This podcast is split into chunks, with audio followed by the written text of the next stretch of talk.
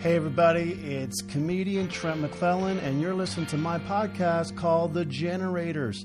Every single week I have a cool guest and we talk about uh, life, professions, creativity, success, failure, and all sorts of other cool stuff. In every single one of these conversations, I learned a great deal, and I'm pretty sure you're going to learn a great deal too. So uh, hang on tight, and thanks for listening to The Generators.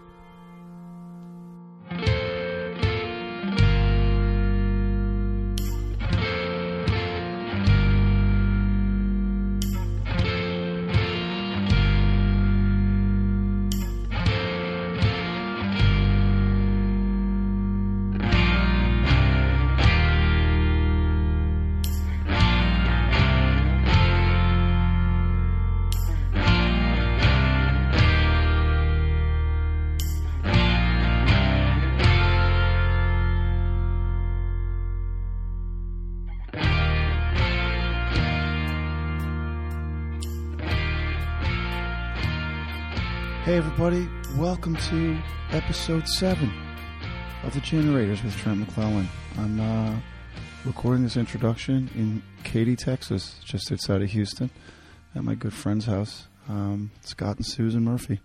They've been nice enough to have me down here a thousand times over the last twelve months, but uh, I'm back here. And um, so recording that from uh, the lovely guest bedroom that they've provided for me. Um, and I love coming to Houston. Beautiful place, extremely hot, uh, humid, um, but it doesn't affect the people here. They just seem very friendly. I, I'd be very irritable. Um, I think if I lived in this heat constantly, but, uh, they manage it quite well. So anyway, hope you're well and that the weekend was great and that you're having a good Monday or whatever day of the week you're listening to, uh, this actual episode on. Um, What's going on with me, man? I, I'm well, the reason why I'm down here in Houston is because I'm going off to Austin, Texas this week, the home of barbecue, and uh, going to be playing the, the the Velveeta Room. That's a lot of words to say, um, a lot of syllables rather.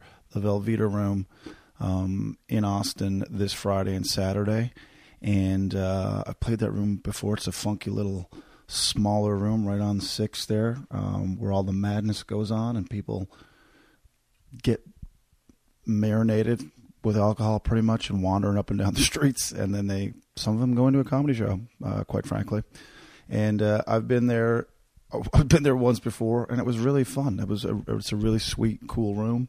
And, uh, I like Austin. It's an interesting, funky vibe there. Um, So looking forward to getting back there. I'm playing there Friday, one show on Friday at nine o'clock, and another two shows on Saturday, I think, at nine and eleven at the Velveeta Room. And you can go to the velveeta room dot com to get tickets if you want to check that out.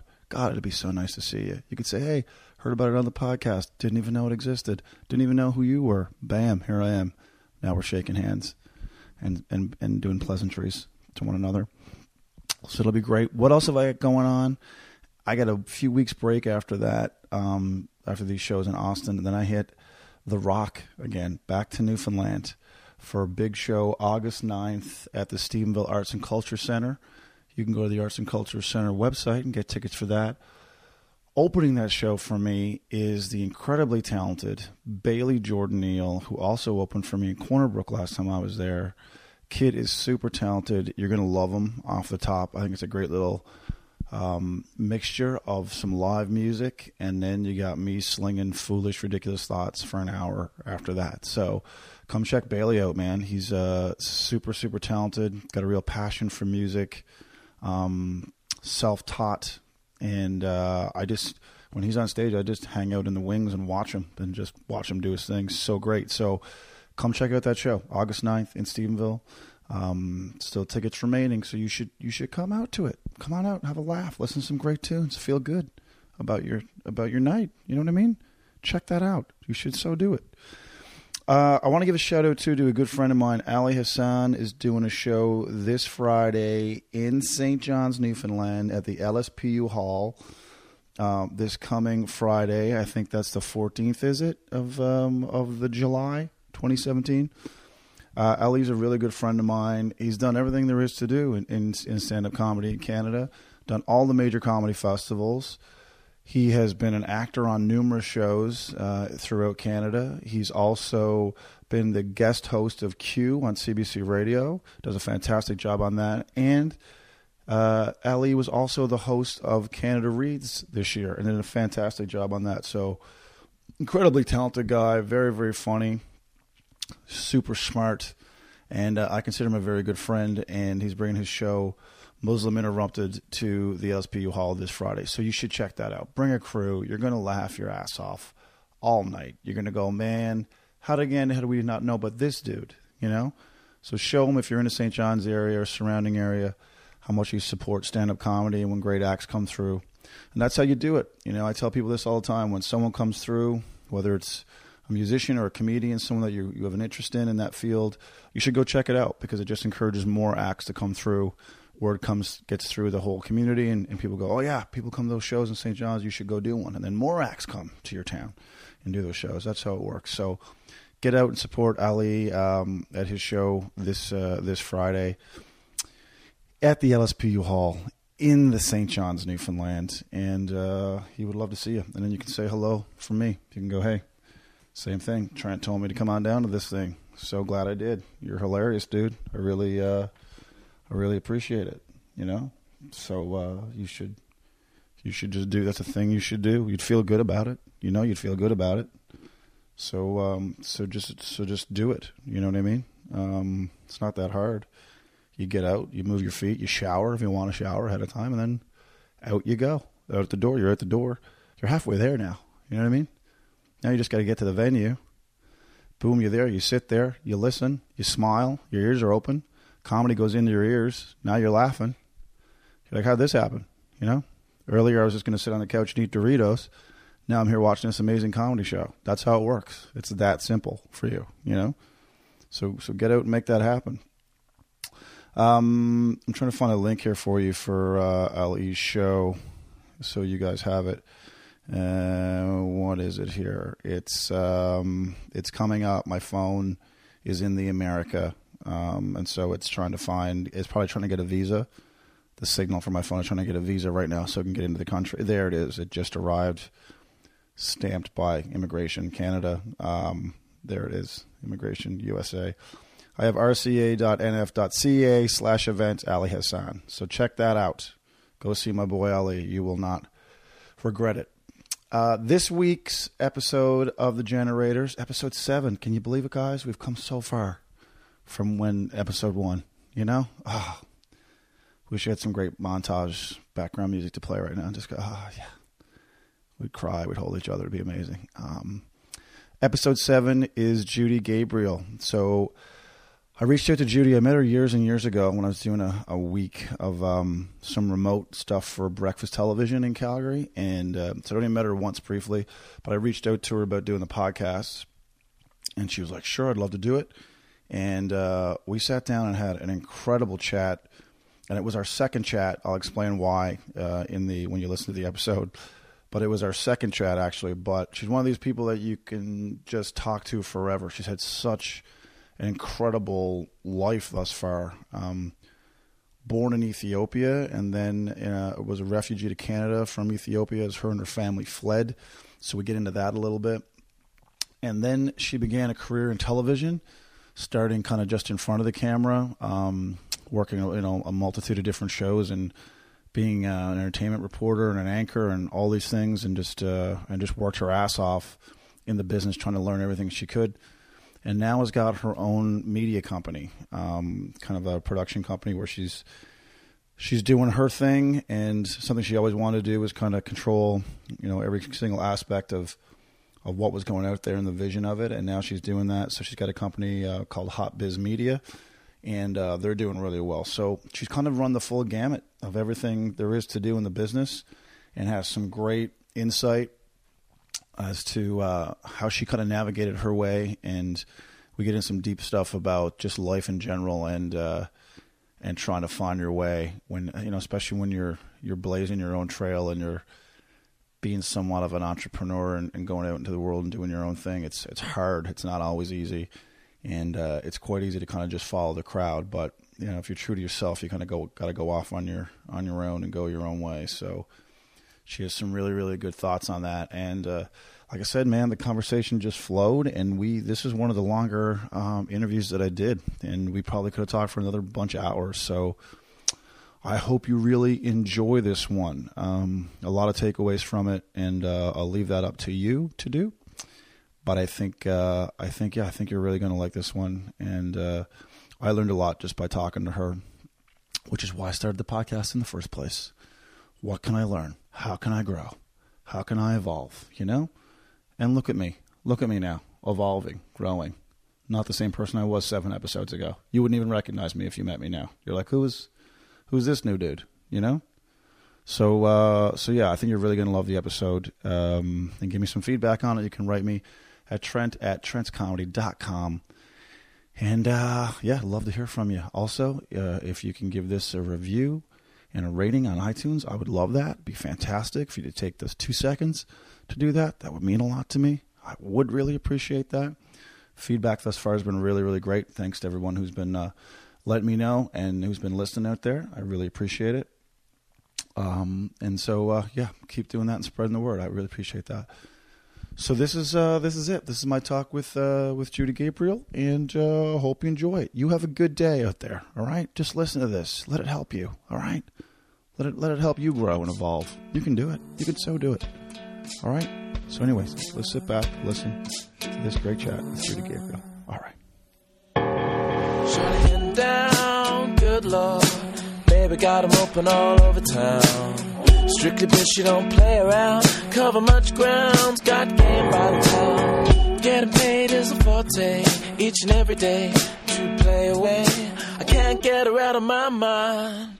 I think about the girl all the time. East side to the west side, pushing bad rides. Oh yeah, okay, I'm here, yes, with Judy Gabriel. How are you? I'm well.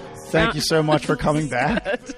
Full disclosure, listeners, Trent McClellan is not tech savvy, and Judy met me in a coffee shop last week.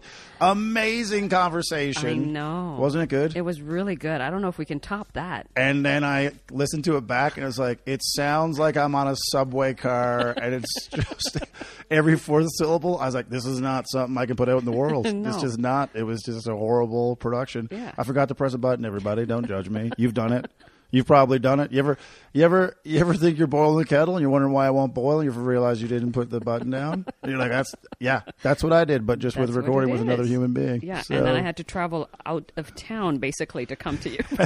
you what is you stayed this? overnight. Right? I did. You stayed overnight yep. on McLeod, on McLeod, and you. Uh, I'll pay for your hotel and I'll pay for your lodging. You should have come like the other end travel, of the city. So, so that's good. So we're doing it, Shea McClellan, right now. So thank you for coming back. I do appreciate it. Anytime, it's fun talking to you. So I'm glad. I'm yeah. glad it happened because. There's, you know, other things I'd like to talk there about. There you go. There's a, that's what I thought right? about after. So Actually, much. It kind of works out because there's like there's a million things we did not talk about. Yeah, there was. And um, and fascinating things. Actually, I wanted to ask you about this. I saw. I think I follow you on Instagram. Uh oh. And I saw. Why are there things there? Out there? Uh no, I'm kidding. I'm pretty clean. You're it's like, pretty no, good. It's good. It's good. It's good. Yeah, there's well, some people have another personality on Instagram. Like they're like, I'm like, who, who is, is that? that person? Yeah, no, I have the same personality, really. Well, and what I saw so was far. The reason why I mentioned it is because yeah. um, you were working out. You were doing some type of exercise. Yes, thing? I was. Are you?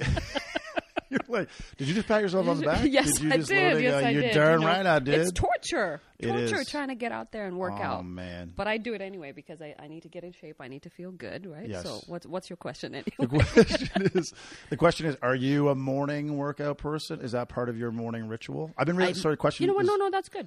I get it, and I love working out in the morning. I like getting up in the morning and feeling that energy because yeah. my blood is pumping through my body and I feel like my brain can really think. I wake up groggy. Like I'm a happy person in the morning. Right. But I, I feel like when I go for a run and work out and do something in the morning, I feel like it starts my day off right. And sometimes I can't do that because it just depends. If we have cl- I have clients and stuff and things to do in the morning, then I'll do it later on. Yeah. Right? Yeah. But I get that freedom to be able to. I love doing it too. Like yeah. I find, um, I've been listening to this girl named Mel Robbins, and she's big on this five second rule yeah. about when you know you should do something and just counting five, almost like a, a yeah. rocket ship going into space and then you launch. Yeah. But I love doing that in the morning, even when I'm tired, because then it's done and it's out of the way. Huge. And I can't talk myself out of it. Because yep. if I don't do it in the morning, It's amazing the excuses I will invent to go. Well, I mean, if I go now, it's going to be super busy. Or, well, I mean, tomorrow I'll go super hard. I'll yeah. just make up for it. Yeah. It'll be an amazing workout tomorrow. Yeah, like, right? uh, it's amazing the the uh, the bargaining yeah. you do. Mine is about straightening my hair. It's really straight right now, so maybe after work, right? After work comes and I'm like, there's so much going on. Okay, I'm not in alone. The street, yeah. Black women and their hair, right? Yeah, their hair, it's, it's either I get deal. The big afro in the morning, yeah. parts of it anyway, and then the rest is straight. So it doesn't look right. But I, I'm like, I'm with you. Like, yeah. I think it energizes me in the morning. Yeah. I feel like, okay, I've already accomplished this thing, and just I find I have energy for the rest of the day. I'll hit a wall later in the day where I'm like, yeah. okay, now I'm a little fatigued. But yeah. like this morning, I went, I worked out. And then I did a spin class after that. Nice. And I was like, but here's my problem. I'll like, I'm joking to you about patting yourself on the back. I'll be like, well, that's pretty much enough working out for four or five days. Yeah. Like I basically did two workouts in a day. Like that's the voice going out of my head right yeah. now. As opposed to, wow, great start. Let's yep. keep this momentum going. Yep. You can. That's the standard you should set every day you totally. Go. Yeah. No, no, that's good. That's Look at me. Good. You know what's funny? The other day I worked out, I ran, and then I went to this area where it's like, it looks like a little park for kids, but it isn't. It's a workout gym. Oh, cool. Outside. And that's so a photo I every, think I saw. Yeah, actually. And was... every neighborhood should have this because you can do a whole circuit. I do a whole circuit outside. That's awesome. In the middle of the field. I run to it, do the, you know, three minutes, three minutes, three minutes on each one. Awesome. And then I run again and I try to hit a hill, right? And then Wicked. I know that I've done something good, but it's yeah. not always like I puff and puff like an old lady boy. But I'm like, I did it. I feel good, you know, that kind of thing. Uh, yeah, it, yeah. It, like it, it's so funny. It's like uh, I heard Louis C K actually. He he's a big believer in boxing for training because yeah. he thinks there's a real parallel to stand up. Like you're kind of fighting for yourself, and it's like you're taking blows yeah. and you got to fight back. Yeah. But the other thing he says he does when he runs is he won't uh, use headphones because he feels like that's. That's cheating in a cheating. way because you're focusing on the music. Yeah. And I, I've gone to a gym where I realize I don't have my iPod. And yeah. I'm like, well, I might as well just go home. This is half the reason I come is to listen just to tunes. Listen to the music, right? to like, pump you up. I, I listen to motivational stuff sometimes. But yeah, I, I, I blast it out loud. And it's on my phone. And I'm running on the street. And people are looking and it's like, you can do this. This is the, you know, that kind of thing. Yeah, and I'm yeah. like, yes, I can. Yes, I can. Yeah. Right? I go all the way. And then the music turns off because I've gone too far. No more Wi-Fi. And then all of a sudden, I'm like, okay, I can't even, like, I walk for a little while right, until yeah. the music comes back on. So I get it, but it's not even music. It's like just that motivational thing that you're the, you're the, you know, you're the thing. You're, you're it. Yeah. This is it for you, you know, kind of feeling. Well, you unlock that thing, whatever that is, that other level that yeah. you can go to. And we've all hit it in the gym or in life in general. Yeah. And I find music helps me go to that place. But I got, like... You don't focus on the pain as much in the work. You're focusing on like your real motivation or goal for yeah. doing it. Yeah. And that allows you to do it. But yeah. it's, it's like, cause you said you played basketball, right? Mm-hmm. Yeah. So yep. when I, when I played sports and stuff in high school and university, like, I mean, you had a coach in your face, like your comfort zone was none of their business. They didn't totally. care about what you were comfortable doing. It's like, right. you're going to run these lines. And if you need to go throw up in the corner, then you know what? These lines will still be waiting for you They're when you still, come back. Yeah. Like, And it's like, if you can apply that to your life in general, like there's some real value in that. Like yeah. just, I don't really care that you're in the mood or, yeah. you know, so like, did you, do you think you take, you took anything from your days playing definitely, sports or anything that you plugged in? Definitely. I was, uh, you're going to laugh at this, but I was an athlete of the year every year. Get out. And I was M V P and I was the captain of my basketball team and I was point guard. So, but it took me a while to get to that. And I learned, you know, it was a coach, an amazing Missus Hunt, her name. And she used to help me with school because I was really bad in English. Terrible, terrible because I was just learning the English language here, right? I was a refugee right. girl, right? Right. And I learned how to play, like I just had this skill. Just, you can, sh- I can see it and I can do it. But she sat with me and she would help me through my school and she would say, okay, you're going to do this for me, right? You're going to win us like championships, right? right? So, but every day I would be disciplined enough to get there early in the morning and shoot hoops every morning. It would be the same thing. We didn't have a car. I didn't have much money because we weren't like wealthy. We yeah. didn't have any money, right? We were in the, in Fort Lawn. And so I would take the bus and I would get there early in the morning and I learned discipline then.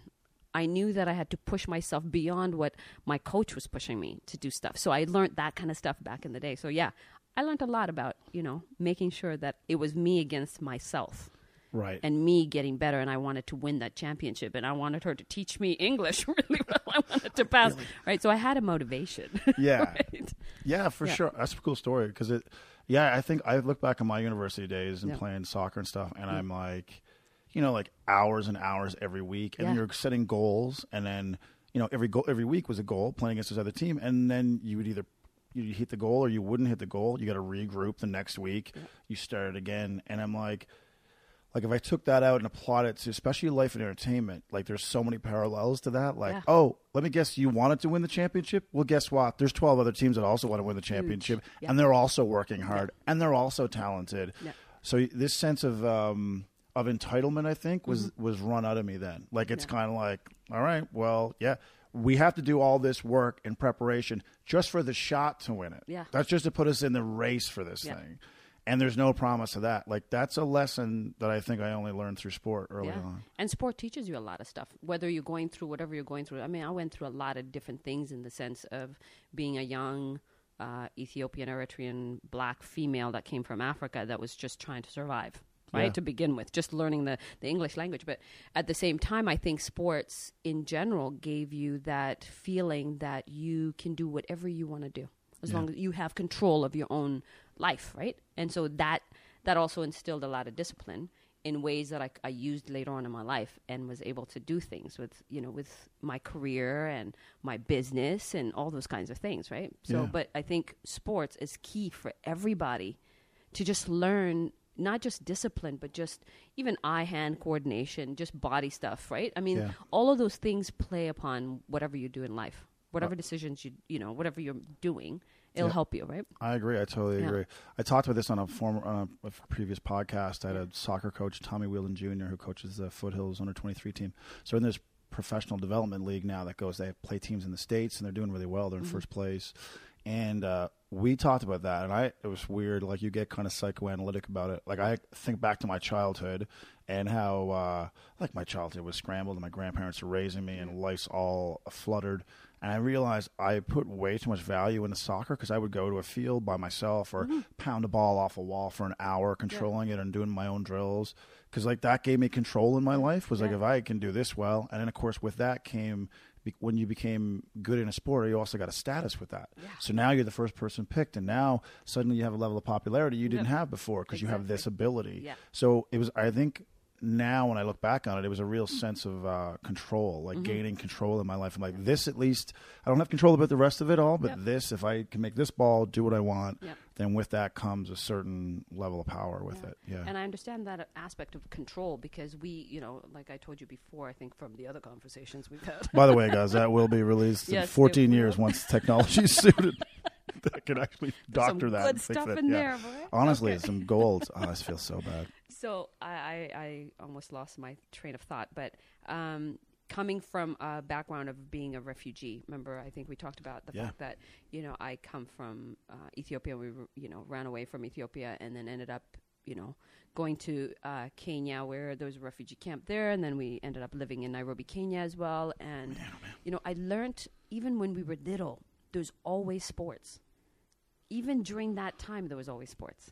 Right. You know, there was always things that, but my life seemed chaotic, you know, like, it, you know, th- my life was, you know, at a, at a young age, I had this backdrop of war, you know, that was my life, right? right? And running from that kind of stuff. So I, you know, I, my imagination was crazy, right? I created a lot of stuff in my brain to yeah. overcome whatever we were going through. And we moved so many places and so many, uh, you know, different things that we had to do that you were right about control.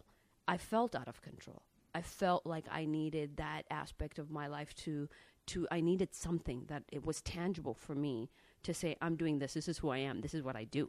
Right. right? And I think sports became easier because the language was a little harder for me. Right. Right. So, but sports did that and I think gave me that control in the, the same way as you, right? In yeah, and a sense of consistency. Yeah, a yeah. sense of consistency too, totally. Like everything else is in flux. Mm-hmm. But you knew that sport was going to be there for you all the time. Yeah. It may look yeah. different, and the players may be different, but you're like, this I know. Yeah. This is something I can just plug yeah. myself into, and there's an escapism yeah. in that, right? Yeah. There's Huge. An actual ability. Huge. I think yeah, I think I did that a lot too. It's so funny because I, I was I was uh, you know I was a really intense player and stuff, and it wasn't until I got older no. that I looked looked back and went, oh, dude, like to these other guys, yeah. this is just a game out in the field. To me, it's like, this is who I am, and this is like control and power, and you're not going to take this from me. Like, it was all personal. Totally, I um, get that. I'm like, what? I get that. You know, but that's a lot of weight to carry. To a little person with this big weight on you. Yeah, people what? are like, what's uh, what's wrong with number five? Why is he yeah, so upset? Aggressive. And off the field, of course, I was like, I am now. The like, sweetest. I was like very nice yeah. and amicable yeah. and whatever. Like, Uh, is that the same guy that we played against uh, two weeks ago who wanted to kill everybody? Yeah. Like, it was just, right? and it wasn't, yeah, until I got older that I kind of looked back and was like, oh, I think that's what all that was about. Yeah. It was like, it was way too personal for me. Yeah. And for me too. And for me too. I think, but that's probably why, I don't know if you did really well in that, but I, I went far. You yeah. know, and I even played the women's league here. I mean, that's not a big deal. Crushing it, crushing it. Crushing they, it, and yeah. then ran track for Spartans Track Club, running different, you know, yeah. speeds or whatever. And I think that, that I, I took it, per, when you say personal, I get it. I get it because it's an emotional connection for me, and I did everything that y- way. Yeah. Including fighting with people. Yeah. I did, I did a lot too. of that, and I don't know why. People just wanted to fight with me, and yeah, I didn't want to fight with them. Bring it. But, you know, it happened. You were a kid, and you yeah. had to defend yourself and, and learn all of yeah. that kind of stuff. It, but yeah, you're so right. It's like, yeah. but I, I kind of look back on it now, and I can laugh. But at the time, I'm like, man, there's some stuff. I, yeah. I should probably apologize for what I said for to some referees over the years. Like, really? Is that the same guy up on stage now yeah. telling jokes yeah. about whatever, like yeah. burgers? It's like, because he was a pretty intense dude pretty playing. Intense. But but I, the minute the game was over, I could just shut it off. I was like, yeah, hey, that's over. It, but yeah. it was it was like I was a different person. Yeah. Like I look back and go, man, that I don't even know who that guy was half the time. Yeah, but me too. he was he was still a kid. Yeah. He was still a kid, I think, who again was like, okay, this is my thing. Mm-hmm. And so a call going against me or, um, you know, having mm-hmm. an off day or whatever like that, I would be in. I'd be in a dumps for two days. Oh, like I was just God. devastated. Yeah. You know? Right. So it wasn't that joyous thing. Like, isn't this beautiful? We're out in the field, yeah. kicking a ball. I'm like, yeah, we got to win this shit. Yeah. Okay? Here's why this we got to win this shit. Death, this man. is like, we, we can't even let them score. Don't even let them touch it. Why are you smiling right now? Like I was literally that guy. Like teammates oh, like, oh, yeah, this is right? this used to be fun till yeah. he showed up. Till so he showed up. Too his, serious. What's man? his issue? Yeah. Isn't what's... that funny how you were that serious and now you're a comedian? It's hilarious. Just like, it's such a... It's the weirdest thing. Yeah. Like I, yeah, because like after our amazing first conversation that you'll never hear, guys, um, I I thought about it after, and I was like, I was like, I think it's like maybe because of childhood stuff, yeah. and then this soccer thing, and then there was like, I think I needed to go through all that to get to this point in my life. Well, I guess would have been thirteen years ago to start mm-hmm. stand up, to get to a point where I'm like, oh. I see all the reasons for all that stuff now, and I can take the best of all that and the lessons from all that and go forward into this life. But I needed to go through all that stuff to get yeah. – I because I, I used to beat myself up. I don't know if you did this. Mm-hmm. I used to beat myself up about, man, if I would have started stand-up when I was twenty, where would I be now? Mm-hmm. But then I go, hold on a second. If I'd started when I was twenty, I'd be in a ditch right now. Like yeah. I would have been would have been too much – booze and drugs, and I wouldn't have any discipline. I've been like, this really? is not free, Tell really? I could just have that if I want it. Like, so I needed crazy. to get to a yeah. point where I'd live some life, yeah. and I'm like, okay, I've been yeah. through a few things. Yeah. So for you, like, did you did you feel that too? Did you feel any kind of sense of like, okay, this was the road to here. Like, yeah. I needed all those things oh, to get to this sure. point. Oh, for sure. I think at that time I didn't know. At that time I had, you know, dreams of becoming like a superstar. Right. You know, you, that's what you think. Yeah. And and it was survival for me, you know, during that time when I was in my teens, it was survival. Yeah. Because, you know, I I fought every day. You know, I went to school, three o'clock hit. I hated the, the clock saying three o'clock because I knew kids were waiting for me outside, lined up in a in a row going, fight, fight, fight. And wow. I was like, oh, my God, who I, I don't know about this. Right. And I had like pigtails. My mom would, you know, braid my hair. And, but anyway, would lead me down this little path and I would get my ass whooped, you know, and every day I would come home. My hair was, a, you know, the braids were out. I would go home and I would run. So I was a sprinter. I thought I was like this speedy, like bullet, you know, running home, right? Anyway, when I got home, my father eventually got tired of it. And I'm telling you a long story. But anyway, oh, my father would get tired of me coming home and he'd open the window and be like, you're not coming in. You're not coming in, basically. Until one day where he decided, okay, I'm going to come in. I had like bruises. M- my lip was bleeding and I fought. I yeah. fought my fight, boy. And then I sprinted home and I had basketball that time too. And so I was in this world of, you know, I wanted, when I, when you said control, it really hit home for me, because that's control in my own self, right? My life and everything that was going on, and trying to understand everything. Anyway, so I'd, I'd be there. My father finally decided, okay, I'm going to open the door, go upstairs. He tells me, go wash your face. I go wash my face. It's burning because I got like little cuts everywhere. Right. And then I come downstairs. I'm like, I'm so hungry. I just want to eat some food. And I just, I just want love. I just want to be hugged. like, fighting, fighting's exhausting. I, I need exhausting. nutrition to get yeah. replenish for, the fuel. Replenish for the tomorrow, right? Tomorrow's anyway, bad. But get this. So he hands me boxing gloves, and he goes in the back. So he takes me to the back. I walk outside. And guess what I see? My two brothers and my sister. My little sister is like, oh, come on, we can, you know, do this, whatever. And they've got boxing gloves. And finally, my father said, no more will your face get hit. You're going to learn today what to do to defend yourself. Wow. And I remember that day punching, you know, uppercuts and just like just learning how to box every day. Every day I would get into a fight. I would run home. He'd be like, go upstairs. Yep. The whole routine. You know the deal. Get the back, you know the drill. Right? And so finally, I just learned how to move. I learned how to protect my face, and I learned how to fight. So that was a dangerous person. Like, you don't create Judy. Like, teach her how to fight. She went home. She went to school and started, like, you know, fighting and winning and stuff like that. But anyway, but I think that he instilled something in me that day, and that was, don't just take things. Don't just do things as they come. Basically, kids would lead you down. You fight, and right. then you come home. Learn how to do certain things to protect yourself so you can win. You can be a winner in life. Right. And that's the kind of stuff that he was instilling constantly. He's a military guy. Like, right, he's just yeah. right, hardcore, hardcore, you come home, yeah. right? But I think, um, I forget the question you were asking me before, but I think that that kind of stuff is is what I look back at, and I think all those things created the Judy that I am. Yeah. Does that make sense? In terms of whether or not my life started late. Yes. Yeah. I always thought that. I always thought, man, if I was, you know, if I started all of this stuff, where would I be now? You know, I started late in my career. Right. Right. So, but that was because I was just learning just who I am. I was very insecure in, in the language. I was very insecure in a lot of different things, but I was tough and strong mentally in other ways, right? Yeah. And so it was is just a matter of like really finding my identity and my true self, and learning I'm not being embarrassed about who I am as well too, uh, as an Ethiopian, Eritrean, you know, girl. Yeah. And being here and being black, which I never really thought about. I never yeah. thought I was black. I, I was know. like, oh, so I'm funny. Black, people. Yes, okay, yeah. thanks for reminding me. I, f- I forget, I always think I'm Judy. Right. And I, you know, and I'm going to just do what I need to do to get to that point. But, you know, there's a lot of stuff that I learned, and it took me a long time to get here. Yeah, I, th- yeah. I, I, I can agree, associate with all that stuff. Like, mm-hmm. I, it's funny you said the black thing, because we got into this yeah. last time, and I...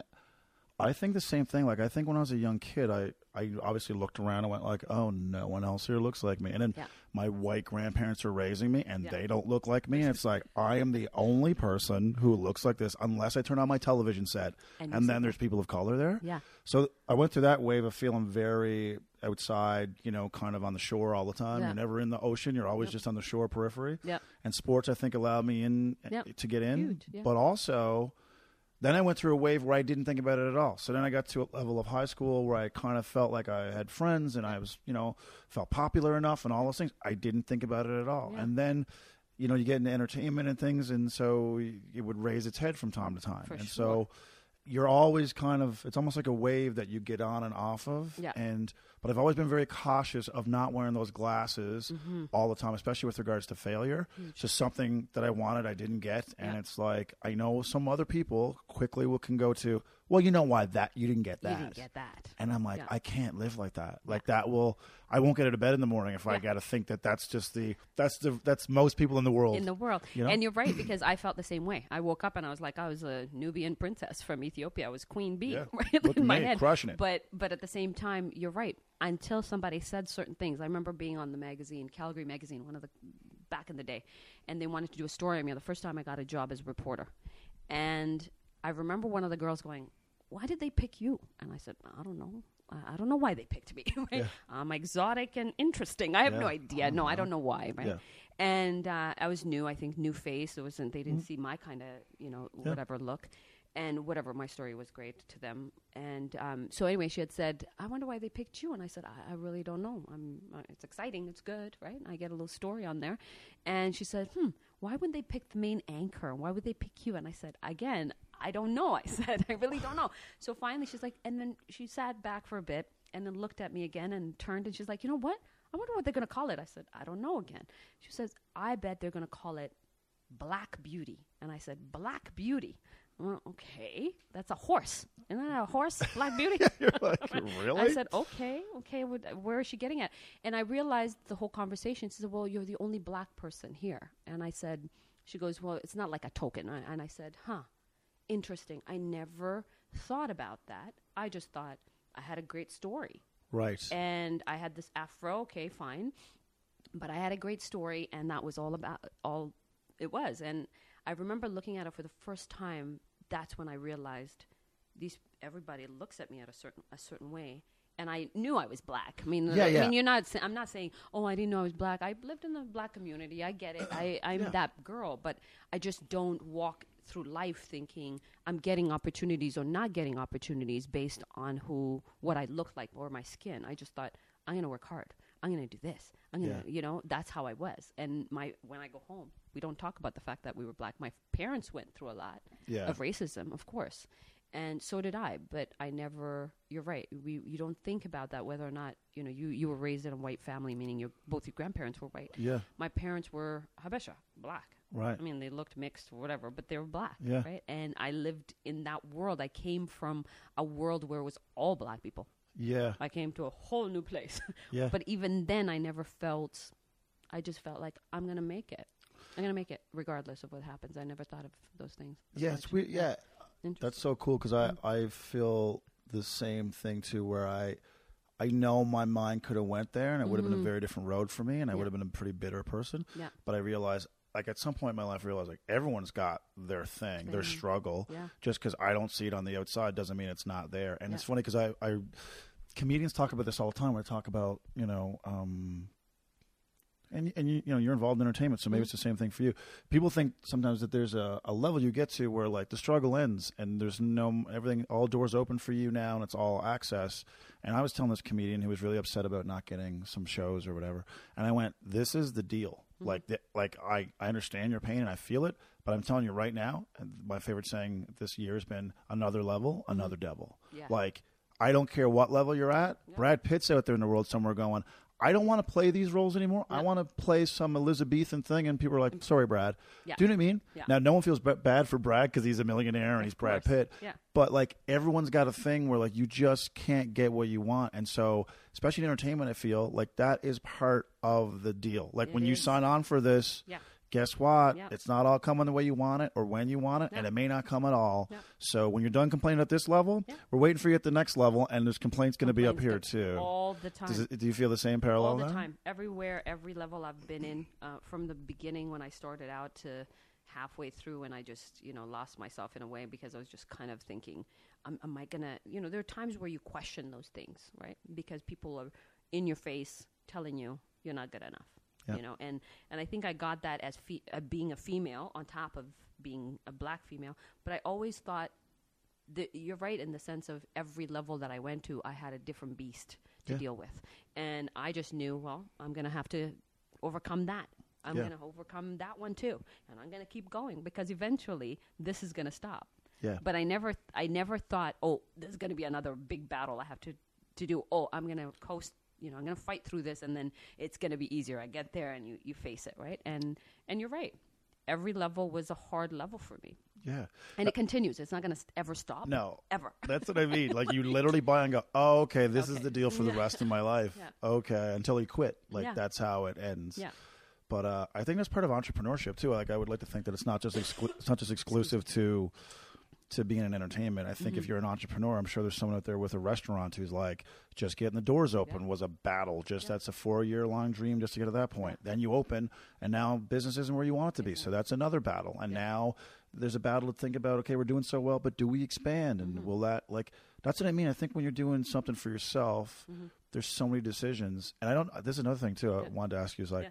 I went for a couple of years, the last few years actually, where I felt this drowning sensation because mm-hmm. I felt like, as someone who's, in, I guess I find I saw myself as a business person, like yeah. as an entrepreneur, but I, I create for a living, but yeah. I had to accept that business side of things, and I felt like there's so much on my shoulders in terms of what I want to tackle comedically, how I want to go about my career. So it felt like the canvas was huge and it was overwhelming because I was like, there's so many decisions to make, so many things to talk about, so many things to do, to not do, to say no to, to say yes to.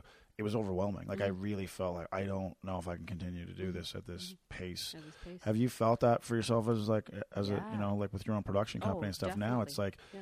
the world is whatever you want it to be. And okay. there's there's beauty in that and yeah. freedom. But sometimes freedom's a horrible it's thing. We're just like, thing. oh my yeah, God, what right? do we do? And what, what do we, do we not do? Yeah. And and I think when you've never, when you've jumped in head first, not taken the, uh, you know, the steps to, to get it done. Because I jumped in thinking, I'm going to do this.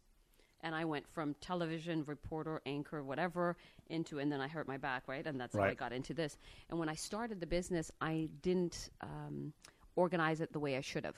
I just went in going, I have some creative thing to do, and I'm looking at the businesses that I've seen, and they've done well, and I'm going to do the same thing. Yeah. And so when I got into it, I remember the, the dips of lows and the highs that I got. The highs were, hey, okay, just go and knock at someone's door, meaning businesses, and talk to them. And tell them you can do this. Whether or not you can or not, you're going to coast right through it. And that's me. I was like, you know, running through it thinking I can do this, believing in what I can do. But it was overwhelming because I thought they're going to ask me to do something bigger than I can. Right. Where do I, what do I say to them that I give them what I can give them and not more? Right. And so I just went, yep, I, I can do that. Uh-huh. Yep, I can do that. And I wish sometimes I wish I never did because they expected grandeur stuff, and thank God, knock on wood, they liked what I gave them because I put everything I had in it. But at the same time, I was overwhelmed by where I wanted this business to be and where I was.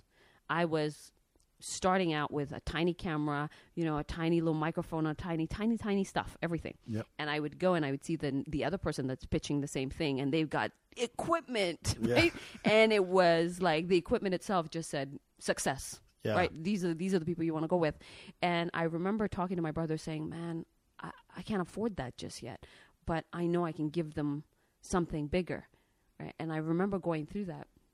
And so I would just say, OK, just bite your teeth, Judy, carry the stuff. And people are like, so why, why are you doing the video, too? Are you shooting, too? And you you doing all this stuff? You. Yeah. Uh huh. Yep. Yep. And I'll clean the toilet, too. But I, I'm going to keep going. Right. Yeah. And and that's the the part where I would see myself where I was at. And I would envision this big place that I wanted to be. And I wanted to be in television. I wanted to do television. And I wanted to do other things. The business wasn't the only thing that I had.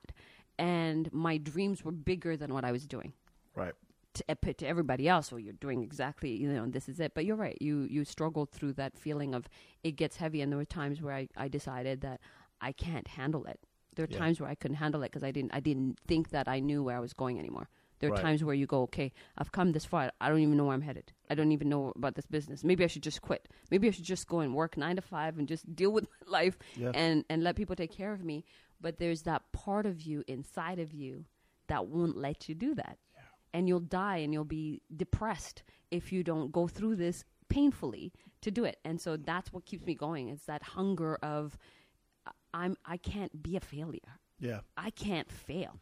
And not a failure in whoever's, you know, in people's eyes, but in, in myself and what I know I can accomplish. I have, you're right about the big, yeah. big, you know, big things on your shoulders. That's how I feel constantly. Yeah, yeah. Like just being true to your authentic self where you're mm-hmm. like, I know, I don't know what it's going to look like. Yeah. I don't know what the steps what are going to be to get there, but yeah. I know I'm supposed to move in that direction. Totally.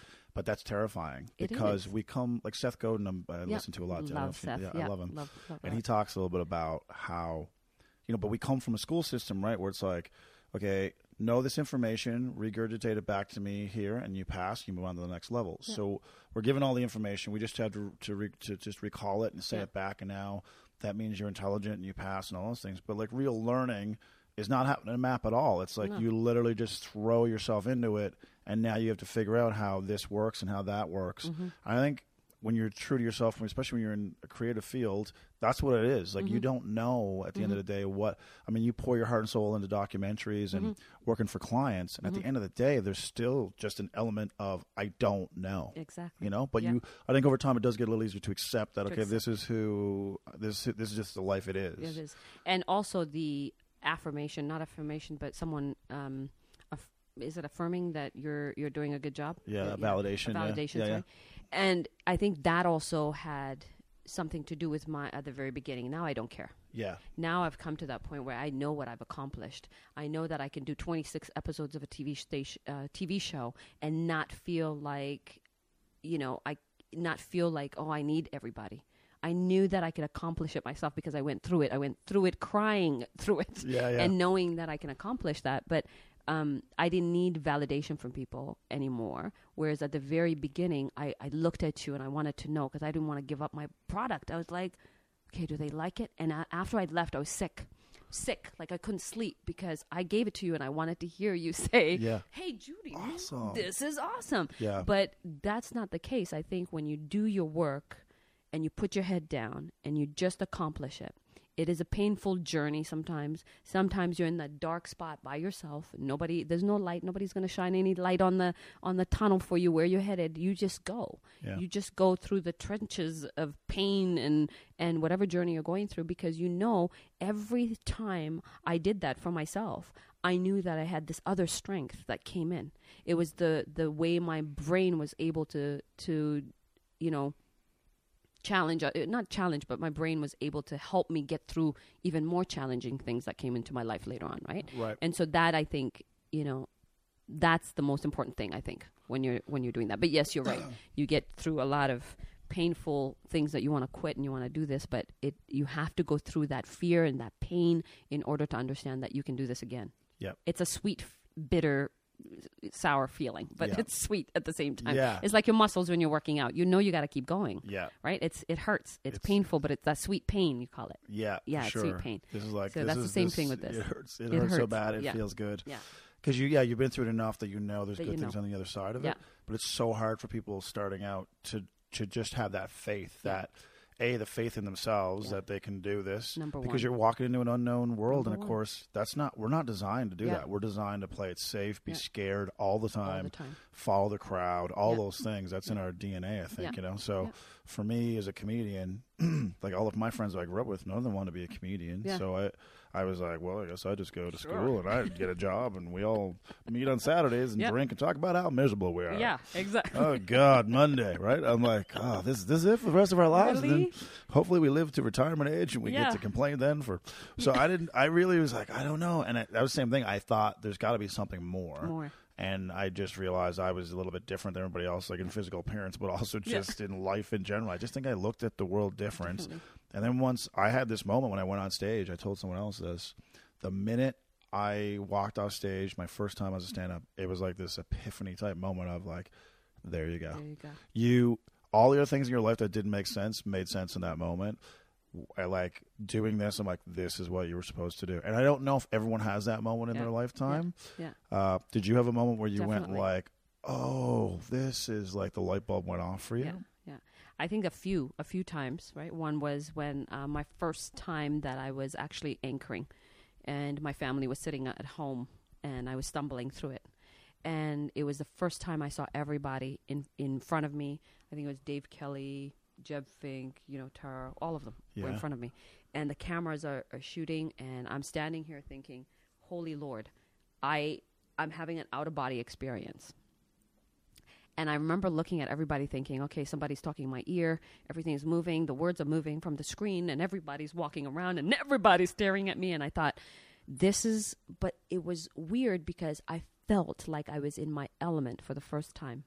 It didn't matter anymore, but I was nervous as hell. Like I wanted to run from that room and never come back. There was that part, fear, yeah. right? But I remember thinking to myself, that's that's the first time I ever felt like that. And I, I remember my parents, my whole family going, you did good. Don't worry, you did good. I remember stumbling through the words. I'm like, but this is good. It felt right. It felt like this is what I'm supposed to do.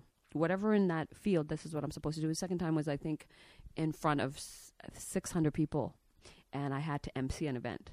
And I remember coming in before everybody was there and just scouting around the, the room and standing there and feeling that room and absorbing whatever that room was and feeling like, I'm supposed to do this.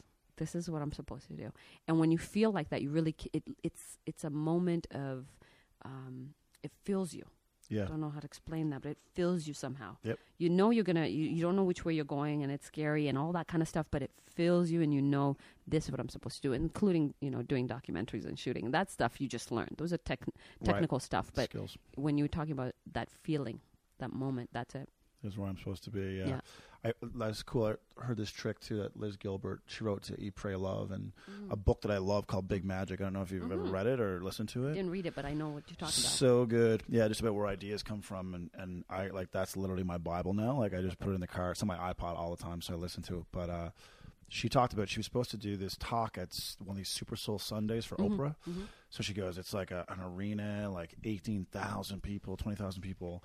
And she had rehearsed this talk, this speech, sorry, and she she gets there to the event, and she's backstage, and she starts having that panic moment of yeah. like, oh, my God, like, what am I doing here? Like, yeah. I'm an author, whatever.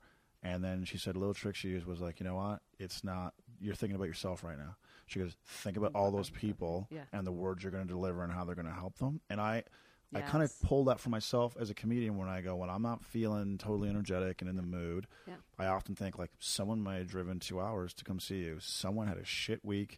Someone's going through a divorce. Someone's yeah. going through like Something. whatever. Yeah. And they need you to do, just do what you do, what you say you're passionate about. Yeah. That's all. It, can you That's do that? Yeah. Can you just go up there and park your own bullshit yeah. and just and go just do what you're passionate about? Can, can you do that? I'll give you my money. I'll give you my money yeah. to go up there and do that. do that. It's like, really, are you going to make this about you and stress? So when you rewire it that mm-hmm. way, mm-hmm. it's like, there's not as much anxiety, uh, anxiety and, it's, and it's not about you anymore. It's like, oh, okay, this is about people need to laugh. And so there is that greater purpose thing, I think, yep. that sometimes helps me get re-centered and re-centered. kind of not think about myself and my own whatever. Huge, huge. You know? And I think you're right when you say that, because w- when I get nervous is when I, I've learned now I'm talking about myself and we can talk like this. Mm-hmm. Before, I used to have an out-of-body experience. Like right. I just sweat, knowing that I have to actually talk about me, myself.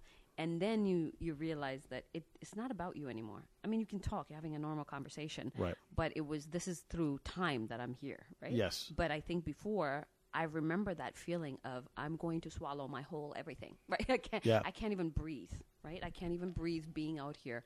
And then you forget. You don't remember what you said when you're on stage. Right. That's when you know that you need to step back and see it for what you were talking about, which is look at the people and deliver what they are looking to to to yep. gain from whatever you're bringing. And if it's your passion and if it's your love, for sure. I think when you get on stage, that's how you feel, right? Yeah. I feel like I uh, I get on stage, it's a different feeling than I did when I was at the very beginning, when I started. When I started out, I was always nervous. I stumbled through everything, and I just went, I can't wait till it's over. Yeah. But I loved it. Isn't yeah. that weird? I know it's weird. I love that beating. Yeah. I like that feeling of like being yeah. If tortured. Someone was to say you're not going to be able to do it anymore, you'd be devastated. You, but in that moment, there's that sheer, sheer panic, panic and anxiety of yeah. like, oh, my God, what's yeah. going on? Yeah. It's but so it's interesting. You have to think about what people, what your audience, it's like in marketing. You have to think about what your audience and your target market is. Yeah. Right? Then you deliver that message towards them. Same thing with you doing your presentations and getting up. Same thing with you delivering a documentary or a story or your comedy. Yeah. I think it's very important to understand who's your audience, who are the people listening to you, because what are they getting out of this? Yeah. And when you learn that part, then then you're not thinking about yourself because you've already you understand you have to you're bringing it out. You've learned your lessons, and you still will learn your lessons, yeah. right? Yeah. And I think, too, there's a fine line, and I tried to explain this to another comedian, and I don't think I did a very good job, but I was like, it's almost you get to a point where you care, but you don't care too much. Mm-hmm. Like before, I cared way too much. Like it was Huge. like living and uh, dying on every joke, every set. Yeah. And you went to a, a showcase, for example, and it went well or didn't go well. Like that was, and I realized like you can't walk up there with that level of pressure. Like you, this is supposed to be fun. And again, when I rewire it and think about the audience, they're not thinking about any of that. They're like, we just got parking, we have chicken wings, and this beer is cold. And when does this thing start? Like, totally. you, meanwhile, you're up there going, "This is you're that M and M. Like, this is yeah. my shot, mom spaghetti." Like, you're just, oh my God, it's like you can't. Yeah. Like, uh, so I don't know about mom spaghetti, but yes, yeah, yeah, exactly. I'm like, why is he eating mom spaghetti up there? That's not going to help him at all. He's got it on his shirt. That doesn't look professional. but, but I know what you mean. Yeah, yeah. but yeah. you know what I mean. Like, you, yeah. there's that line of put everything into it. Huge. Just give it your all. Yeah. And then the thing I like to determine as now is like you live it, you launch it, and then you let it go. You let it go. That's it. Yeah. It's over. We're done. That was all I had. That was the best I could do today. Yeah. And now, we're, but, but so there's that line of care and yes, everything into it. And yes. now we're done. But I, I would take it way too far too when I first far. started. So I'm trying to explain yeah. to other comedians or people who are out there listening, like, yeah, like empty the tank, but then eventually there's a cutoff, and yeah. it's like, okay, that's it. it. Yeah, you know? and, and this is where they're taking it personal, like you said. Yeah. And it's so true even in television when you're doing a, a show or when you're doing um, anything. You you can screw up. You can do many different things. But when you forget that part and just say, nah, today's the day. I did it. Big deal. New day starts tomorrow. Right. right. And when you get into that mindset uh, state or, you know, whatever, um, you, you tend to feel that way. You tend to feel like that. Even with the documentaries that I did and the stories that I've done, I had a hard time before, right? Yep. I wore my heart on my sleeves pretty much, and everything was an emotional thing. Yep. And now it's like done. It's done. That story's done. Move on, Judy. Yeah. Yeah. It took you, what, three months to do it? You've invested a lot into it. You've put every ounce of you in it. Now move on. And I've learned the hard way, because before I did the same thing you did. You know, I, I'd hold on to those things. I'd yeah. feel like, oh, man, I can't I can't get out, you know, yeah. past this point. But after doing it and after realizing when I watched the people, when I did the red carpets and they watched my documentary, I'd watch the people and I'd be like, huh, do they like my stuff? Yeah, yeah. Yeah, they love it. There was no claps, and I would get a standing ovation. It would feed my soul in a weird way, and right. I'm like, I love it. I love this feeling. Yeah. And later I realized whether they stood or not, it doesn't matter anymore. Right. What was I doing this for? Why am I doing this? Yeah. And once I do it, it's not about anything other than I just finished that, and I'm proud of it, and I don't care how it's taken anymore. Yeah. Because I really needed to finish it, and I, I accomplished it, and I told the story how I wanted to tell it. But you're right. You have to let go things, and you have to move on to the next thing, or else you're going to get stuck in time, and you're going to get old, and, and you're going to get frustrated and depressed, really, because you're stuck in that moment. Yep. It's like, don't l- relive your past all day, every day. Yep. Move from that and get to the next day, because it's a friggin' beautiful, amazing day, and I need to do some new things, I you know, know that yeah. kind of feeling. For so, sure. Yeah, well, it's, it's, yeah, it's a good point, because I mean, we both, I'm sure, know people in entertainment who have, like, you know, they felt hard done by by yep. the business, or this was their shot and yep. it didn't happen. Yep. And for them, time stopped in that moment. They've gotten older and yep. they're still in the game or whatever, yep. but like they're still in that moment, in that moment. And the bitterness and the anger and the frustration. And it's like, again, it gets back to like, that was the deal mm-hmm. when you signed on. Like, mm-hmm. this is what it could be or not be. Yeah. And the quicker you can get through that, take the data out of it yep. and learn from it and go, yep. okay, I won't do that again, or I, I would change this or whatever. And you quickly move on. But there's, there's, it's hard for people. Yeah. And I get it, because you're being vulnerable, right? Like totally. This is the height of vulnerability yeah. of and putting your stuff we, out there. And we get that too, Trent. Uh, you know, you and I, we're still in this place in our lives, but we still get that. Yeah. Like when someone rejects my stuff, I still get it. It takes me yeah. days. Right? But then I know that, okay, I start to look at it and go, you know, it has nothing to do with me. What they wanted was different. What I gave was was, was what I gave, yep. and I got to move on to the next thing, and I got to do that to myself. It's a self, you know, talk that you yep. do to move on. And you're right. A lot of my friends have, have been stuck in that moment, and they're like, how do you do it, Judy? I'm like, I, I really don't know. I just go. Yeah. I don't have time to sit here for too long, yeah. you know. And I think we talk about a lot about different things in terms of even your own life and how you can – you know, relay that into your work life, your, you know, when you have, you're an entrepreneur, your business, whatever, whatever it is. I think if you have, if you look at your life and if you've overcome certain things in life, like when I told you about my back surgery and stuff like that, I yeah. remember when I got hurt and I felt like, w- you know, why, why me, why this time, right? Yeah. And, and I could have been stuck in that moment. And I remembered when I was hurt, my back was hurt. I was in a wheelchair. And it took me about a year to walk, and I was there for three months in the hospital. I remember wheeling myself into the hospital, eating with everybody that, you know, some of them were paralyzed, half paralyzed, and had a stroke, and others were just in, in wheelchairs and all that kind of stuff. And I remember wheeling myself into the food, and everybody's being served, and I'm eating, and I'm thinking, how did I end up here? Yeah, I was just, you know, doing my, my amazing stuff on, on television. I was on the front cover of Avenue magazine. I was doing all of these things, and all of a sudden this happens to me. And I, re- I could have taken that, and that I could have been stuck in that moment in time, because I was at the height of my career in a sense, right? Yep. I mean, I'm at the height all the time. I feel like special. Yeah, yeah. That's right. Yeah, we're always at the height of our career. Yeah, yeah. But I think that moment was a def- a big defining moment of that kind of thing, where I could have been stuck in that moment, but I decided to, you know, get over that. Had I not gotten over that and stopped worrying about what they were thinking and how they were going to let me go and how I just lost the opportunity and how everybody's going to be like, where did she go? What happened? Yeah. I focused internally and I said, if I can just overcome whatever is given to me at that moment, just forget about everything else. Because if I don't get through that, I'm not going to ever do what I wanted to do. That's yeah. all I thought about. And so the wheelchair took me about a year, a year wow. to just learn how to process my brain to make my legs work again, you wow. know? And every day I thought, focus on what you have today, because this, either you, you allow this to take over you and then you become a depressed case for the rest of your life, or you conquer it. Yep. Because you got to conquer it, because you got to get back in the game. That's yep. all I thought about. I got to get back in the game. I'm a ball player, right? Yeah, that's right. I got to get back. And so that's what I, I and I understand with that, because, you know, those are the things I think that will strengthen you in life when you're doing your work and when you have your entrepreneurial, you know, businesses or whatever you want to do, right? Yep. In life. And so when you look at your personal journey, you have to say to yourself, am I overcoming those things? Am I stuck yeah. in a certain situation? They might not be related, you think, but they are. Because yeah. your brain works a certain way, right? Your Definitely. brain works in, like, did you overcome something? Yes. And will it give you strength to overcome the littlest thing, which is you're, you're just being rejected from work, or I you're know. being rejected from something, yeah. or you're not getting what you want, big what you do, oh, right? No. Yeah. So, but those are the things I think that define you and, and make you stronger to be able to overcome those little things. You see them as little things. Yeah. Later, right? Yeah, you do. So, but yeah. in the moment, they're huge and massive. Of course. Well, it's funny because uh, today I was even at the, I was at the grocery store, and I was like, you know, when you look back on your career, I don't know if you, I'm, I'll apply this to you. Yep. Like when I look back on my career, I go, man, like, wow, I've done some things, yeah. you know, yeah. but I don't ever feel like, you know what I mean? Like there's never an, an arrival. There's totally. never like, well, well, this is it. Pull up a seat. This is where we're staying. Like yeah. I always feel, and I think that was part of that drowning thing I told you about before, yeah.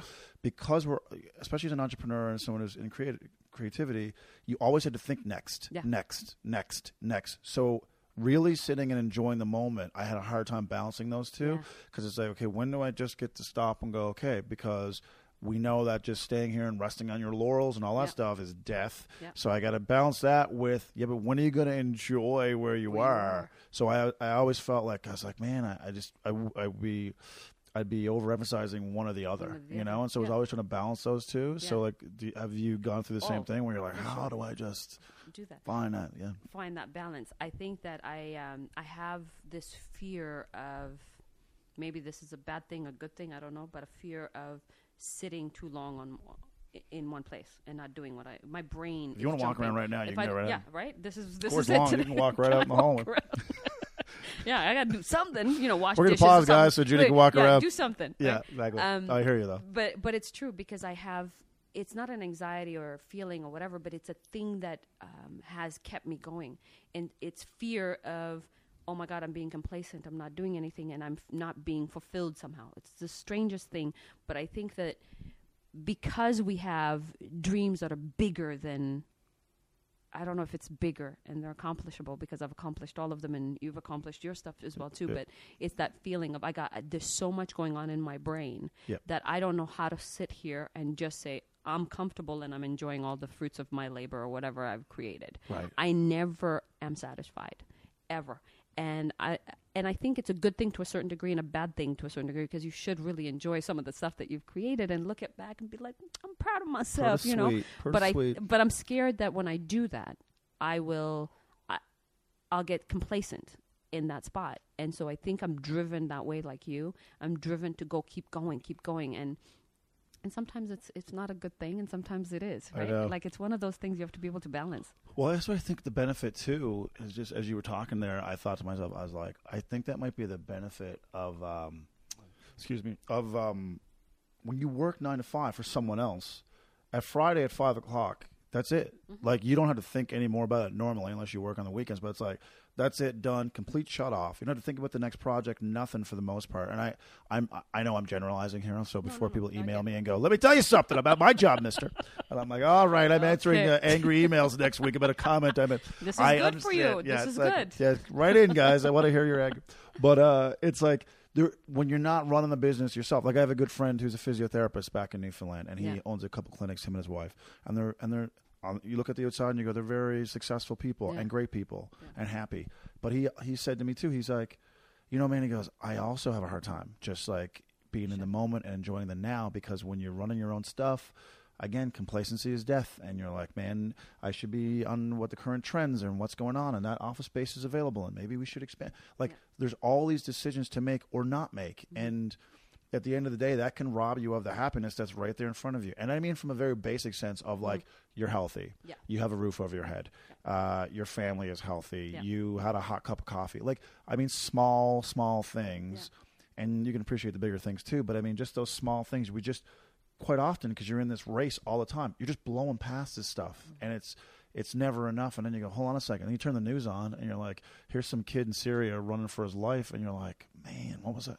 What was I complaining about earlier? Yeah. Like, it, yeah. you, sometimes you need those little checks and balances to kind of re-center yourself. All right, yeah. really? You're going to vent about whatever? But but I get it. And I, I feel like it's not just folks in the creative world, but I think entrepreneurs in general, there is a sense of fun in that. I know balance, sometimes people hate that term, but mm-hmm. I, I don't know what I'd call it. But okay, I know I got to go on to the next thing, but also, hey, this is pretty good too. This is, this is where we are right now. It's and pretty cool. And I think cool. we have to appreciate that. I get it.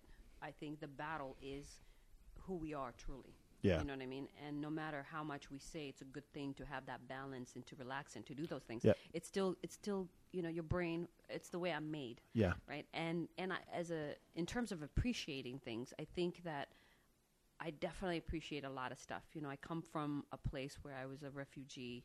I was an immigrant. Um, you know, I come from, you know, we weren't, we didn't have, we weren't wealthy m- money wise, right? Yep. Wealthy in, in, yeah. in life and all that kind of stuff, but yep. not the other way. And so I, I appreciate everything. And so I get it when I think of, oh, that child that's, you know, that doesn't have much or whatever, that kind of stuff I, I, I get. But when it comes to your brain and when it comes to your makeup of who you truly are, um, it's really hard to kind of say to yourself, yeah, I'm going to stop and just enjoy. You will enjoy it. You enjoy and you appreciate it. And like, damn, it was good. I did good over there and I can enjoy my life and I can take a breather. But your brain is going yeah. because that is your makeup. That is who you are. And that is why you're a success in whatever you do in that, in that life. And whether or not you're doing comedy or television or, or you're working for somebody, your brain is always going and you have to feed it. Yes. You have to allow it or else you're going to go crazy and feel a certain way. Yeah. Right. So you have to give the balance, I guess, is to not feel crazy when you're doing all those things, not right. pile it to the point where every moment you're like, duh, duh, duh. You, yeah. you gotta like relax a little bit, let your brain unwind so that you can have the newer, you know, great ideas that will come to you. Right. Yeah, I agree. Kind of I started this practice this year because this, I was, this is where I was going earlier with this yeah. thing about yeah. when you said you were working out and stuff like, um, I've been looking at people's morning rituals and yeah. like listening to people's rituals and stuff. So one of the things I started in January was like this morning, I usually do it most mornings, is like just have ten minutes of meditation. And it's like a basic, just like focusing on your breathing. Yeah. That's it. There's no mantra or anything like that. Yeah. But like that stillness of being able to just shut your mind off and focus on like either counting or breathing. Like I couldn't believe the difference. Like I realized how much noise was in my head up to that point. And I mean, it's still hard. There's days where I'll try and do it. Yeah. And I started thinking like, oh, I'm supposed to take chicken out for supper. Oh, no, I don't know if there's any chicken downstairs in the fridge. I'm going to have to go to the All those store. People talking to you in your head. Right? Yeah, exactly. I got like, there's a joke about whatever. Oh, let's think about the shower thing. I should yeah, try that. Should. Like, it's this constant stuff. And so you have to, I had to re bring myself back again and whatever. But just being able to do that has really been helpful. Yeah. And then what I find then too is for the rest of the day, I'm also more mindful. Yeah. So if my mind starts to wander in a certain area that's not a, not a great area for my mind to be in, I can bring it back pretty quickly because I'm aware yeah. of it now. Whereas totally. Before, I just thought like, I am my thoughts. Yeah. Like I'm in that and this is who I am and da da da. And I realized, oh no, you can totally focus really that and steer it somehow. Like I'm like, why didn't someone tell me about this yeah. earlier? I could have yeah. really used that yeah. for a period of time. I remember being younger, I read somewhere where if you write your thoughts in point form and then accomplish each one, then it'll it'll free up a lot of the stuff that's in your brain because we're creative thinkers. We have a lot of thinking to do right. Right, all the time. Yeah. And so now what I do to make myself not as crazy as the Judy gets of trying to do everything and lots is going on in her head. Yeah. Um, I've learned to just put them down and I put a little tiny box at the, at the side of everything I need to do. Yep. And then I'll say, okay, done that. Whether it's like washing the dishes, I Done. do it. I don't do it all the time. Like it's not a, a yeah. thing that I do all the time, but I I try to be as, you know, as disciplined as possible to do that. But that helps me. And sometimes, sometimes I just go. Sometimes you're right. It's like, hush, I don't need to be thinking about that thought. Yep. I need to just focus on this thought at the moment, accomplish this and relax. And then when you're on vacation or taking some time off, yeah. your brain is going. Right? You just were on something. Weren't you on a boat somewhere? Yeah, I was in yeah, Vernon was on a boat, and I'm like, this I is like awesome. And I literally, and even that was a struggle to yeah. go like, because someone will say something, and that'll trigger something for me, and I'll go like, oh, man, that would be a good idea for a bit. Like my mind goes, and I go, okay, that's enough. Yeah. And I got to bring myself back to where I am. Where you are. But that's why, especially for me, because I'm pulling from real life, and yeah. you are as well. Yeah. You're pulling stuff from real life, Huge. people's stories. Yeah. So there's always that radar and antenna that's always out there looking yeah. for data. You can't shut that off you fully. Can't. Like that's yeah. just, that's part of who you are. Yeah. But I had to learn to go time and place. And yeah. so, okay, you can come out for a second, but yeah. you got to go back in the box now because you're on exactly. vacation. You and know? The person, your, your other half is yeah. sitting there going, hey, yeah. we're here. Are you Let's writing enjoy a joke right moment. now? Yeah, seriously. No. Right? No. And it's like, yeah, well, actually, this is a good people. This could be huge. Yeah. um, yeah, it's really, it's an I interesting it. thing. Yeah. So well, I talked to Eric Francis. Yes. I, you know, Eric, oh, uh, I love Eric. Yeah. You know, it's funny with Eric, he, um, when I was doing the radio show, yeah. he took over my spot. Oh, really? With Matt O'Neill. Oh, right. So on. At the very beginning when we had, Matt O'Neill was doing Kiss F M. Yeah. And I was on vacation when I was at A Channel at the time. Right. When I was in television. And he had called and said, hey, there's a new radio show coming up. We want you to be the morning show host with me. And I was like, what? I'm, I, I've never done radio. What, what the hell are yep. you talking about? And so I came back. We had a huge talk. And then I, the Man-Child and Judy G show came up. Oh, and right Man-Child was Matt right, O'Neill. Yeah, yeah, yeah. And for a whole year. And I was moonlighting, doing that, and television at the same time. Crazy. Like, it was crazy, crazy. But I had two incomes. So that was amazing, but that's besides the point. So then yeah. after, it was a hip-hop show. It was the first hip-hop show in Alberta. Wow. Um, that was on mainstream, like a, a big channel, yeah. right? And uh, yeah, so Matt O'Neill and I, da-da-da, and then all of a sudden the channel had switched over to Jack F M. Right. And so Eric replaced me. Oh, wow. And I was supposed to go to Toronto, whatever, and um, I was, I said, no more radio for me. That's oh, it. You're like, but I'm done with this. I'm thing. done with this, and it was rock music, and I was like, listen. I like different types of music, but I can't listen to rock music every day. My vibe. So Eric came up, and uh, so they became Matt, o- Matt O'Neill and Eric oh, that's Francis. Amazing. Isn't yeah, that crazy? Yeah, that's so I know crazy. Eric. Yeah, full circle. Yeah, but anyway, so yeah, so uh, so yeah. The thing, about, no, that's all right. This, these conversations can go wherever they want. I don't care. Anywhere. You want to yeah. talk about pets? I don't care. um, so I, I asked Eric this question because I said, you know, Eric, you know, he's paid for his opinion, right? Yeah. And so I go, you watch a hockey game, what are you looking for in a game mm-hmm. in terms of what you're going to write about? So for you now doing documentaries, mm-hmm. what things are jump out to you and go, I, that's something I want to make a doc about? Because there's people now who feel like documentaries are the new journalism, mm-hmm. that they are, it's it's it's more time spent, more investigation. Yeah. We're spending time now. It's not a quick thirty second clip of something and then whatever, whatever, that's a snippet. But yeah. now you're going to spend time researching, and it's going to take months, maybe a year, whatever it is, yeah. Yeah. and really get into something, get both sides. What are the things that jump out to you, if you can think back about the projects you've done where you go, this has to be done, this is a story that I want to tell? What is it about that intrinsically that you think speaks to you? I think when I look at different documentaries and the ideas that come to me, I've never really pursued a documentary. They've always pursued me. Okay. It's a very strange. And they've always said, hey, can you do this story? And then I have to look at it and, and see. I have to find an individual or individuals in it that have overcome so much. And I always go for the human spirit, the strength of somebody's human, like strength of their own personal uh, journey and their human, the human spirit journey, you know. Yeah, yeah, yeah. Um, and so I look at it and I think, this person is going through cancer, they're dying, and yet they're living life to extreme in the sense of living life to the moment. There's lessons in that for me. And so I always look at stories that lift that human spirit and make it do something in in the midst of the worst circumstance that you can ever possibly have. And I think that comes from when I was younger and leaving Ethiopia and running from that war and going through the journey with my mom, holding me on, you know, w- holding my sister in one arm and dragging me with the other, and my brothers running from the Ethiopian border to the Kenyan border to get the, you know, to get in this Jeep to, to run. That feeling never left me. I always wonder about what it is about my mom and dad that made them go through that kind of journey and that pain and, and feeling the fear of we're going to all die, yet we got to get to that other side. What is it that drives that human spirit for me? And so it can be anything that um, that someone is going through, but I just want to tap into that that strength, that thing yeah. that connects us all and that makes us go beyond what is capable in our imaginations or minds, but we're able to do it. Somebody's doing it. And so I, I'm drawn to that be like to almost like um, I don't know. It's like a magnet for me. Huh. And the story can be political. The story can have all these other elements to it, uh, historically, whatever. The story has to be that way, but that's what, what drives me. If that's what, you know, for every documentary I've done, even with the kids with the dog with the cancer, Low right. Golden Stars when I did that, and uh, with Jen Unplugged, Jennifer Gardner, who went through that and she lived life to the fullest. She was flamboyant. She did all these things, and yet she was dying. Yeah, you know. And to me, I was like, you're dying. Your moment, at that moment, somebody thinks totally differently. Yet she's living her life and saying, I want to live my life and find the cure and all these kinds of things. But she's going through every moment and enjoying it. What she eats, she's enjoying it. She's explaining all those things. And I'm fascinated by that. And then when it comes to kids and Little Golden Stars, I was fascinated by the fact that these are little people that are going through certain things, and yet they're fighting. And they might not understand, but then you talk to the parent, right, and you find out, that must be a very hard thing. And I was going through the same thing, yeah. you know, and I was going through, I had been pregnant. I think we talked about this last time.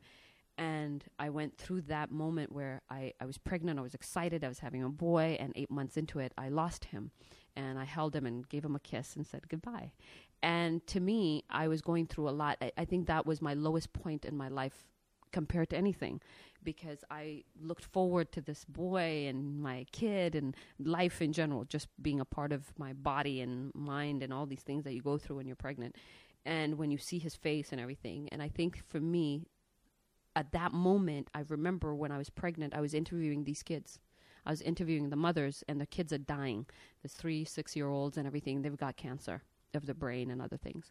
And the parents are crying for them, and there's kids that have died. So I'm going through this journey and doing this documentary and thinking, I'm pregnant, I am having a baby, so I'm excited about myself. But then at the same time, I'm like, ah, oh, you know, I'm feeling the pain of all that. And when I lost Trey, I went into a weird space in myself. And that's when I knew my ultimate strength, because I went through a deep, I don't believe in God, I hate this, da da da. I went through a lot of pain. I didn't know myself, right? But yet I knew I had to finish that documentary. And so I would go back and interview them, and they would cry, and I would just stay, you know, strong. I would have tears, but then I would go into the car and I just break down, break down. Like every day I would break down, and everybody's thinking, how the hell is she doing this? Mm. And my family went through a lot of that. But then I realized that that's when I started even understanding more about myself and the human spirit and the idea of strength that a, a human being can go through and overcome so much. And yet you're looking at it, and I'm looking at them, and I'm thinking, I connected with them. Maybe that kind of was a journey for me. So that whole story in itself is stuff that I'm drawn to. And I don't know why I kept on going. I could have quit. Yeah. I could have quit yeah. because I felt like giving up at that time. Yeah. Right. I really felt like something has been taken away from me, and I can't seem to get it together in my, in my mind till to, you know, today too. It's been a year and a half, two years. Right. right? Yeah, yeah. And so, um, but then I realized that it was teaching me lessons too while I was going through that documentary. Right. And I finished it. We had a gold carpet for them, and all the kids came in, and they were wow. dressed up, and Market Mall joined in, and they had limos, and all the celebrities walked them down, and oh, they were wow. on stage and everything. And I thought, at least this is happening, yeah. you know? And after the documentary was done, the red carpet was done and everything, I remember going home and just crashing yeah. because it's an emotional thing for me. And, and so what drives me is truly the human spirit and the strength of it, because I also go through that kind of stuff, right? Yeah, that's mm. the thing that you get your fuel from. from it completely yeah. makes sense. You know, it's amazing too when you talk about your own story. Mm-hmm. I think too, there's like, if you would have quit in that moment, mm-hmm. everyone would have understood. You totally. know, like you, you know, you would have had the social approval of everyone to go, totally. yeah, of course she. Did you hear what happened? Kind of thing. Yeah, and. And I really do believe this, because one of the previous episodes we did where people actually sent me emails of traumatic things they went through in their life, and they talked about how it, it provided a direction in their life. And in the moment they didn't see it, but later in life they realized, okay, that shaped this portion of their life now. Mm-hmm. Um, people lost, like, lost brothers, brothers and stuff, family. you know, traumatic, traumatic and things. And you lost your grandmother, didn't yeah, you? Yeah, like yeah, I was just graduated from university, and mm-hmm. that year I get a phone call, and boom, you know, it's over. And so I, I kind of started the process with sharing that, and then people wrote in, and I, you know, I said, if you want me to read them, I will, and kept names out of it, but read them. And I, and I really, I've always believed this, but I feel like there's a gear within all of us that we don't even know exists mm-hmm. until you have that kind of trauma or pain happen, yeah. and you... again, you, there's no fairness and there's no justice and any of that mm. stuff. I, I just yeah. it, there just isn't. Yeah. But in that moment, you're going to go to a level that you didn't know you had, and that is that is the gift of that misery in the moment. You don't see it now, but in two years' time, you're going to yeah. go, man, you were able to push through that, get that project done. So, like, life, bring it. Bring like, it. Whatever you got, yeah. I, I've already been through that, yeah. and so go ahead. Yeah. And I, th- I think that's the bigger... That's the that's how I get through it. I, I think about it that way. Yeah, and I think we all connect as human beings that way. And yeah. so the documentaries for me, I know that that's a connection for everybody. Yes. What, which, whatever story it is that comes out, it doesn't matter.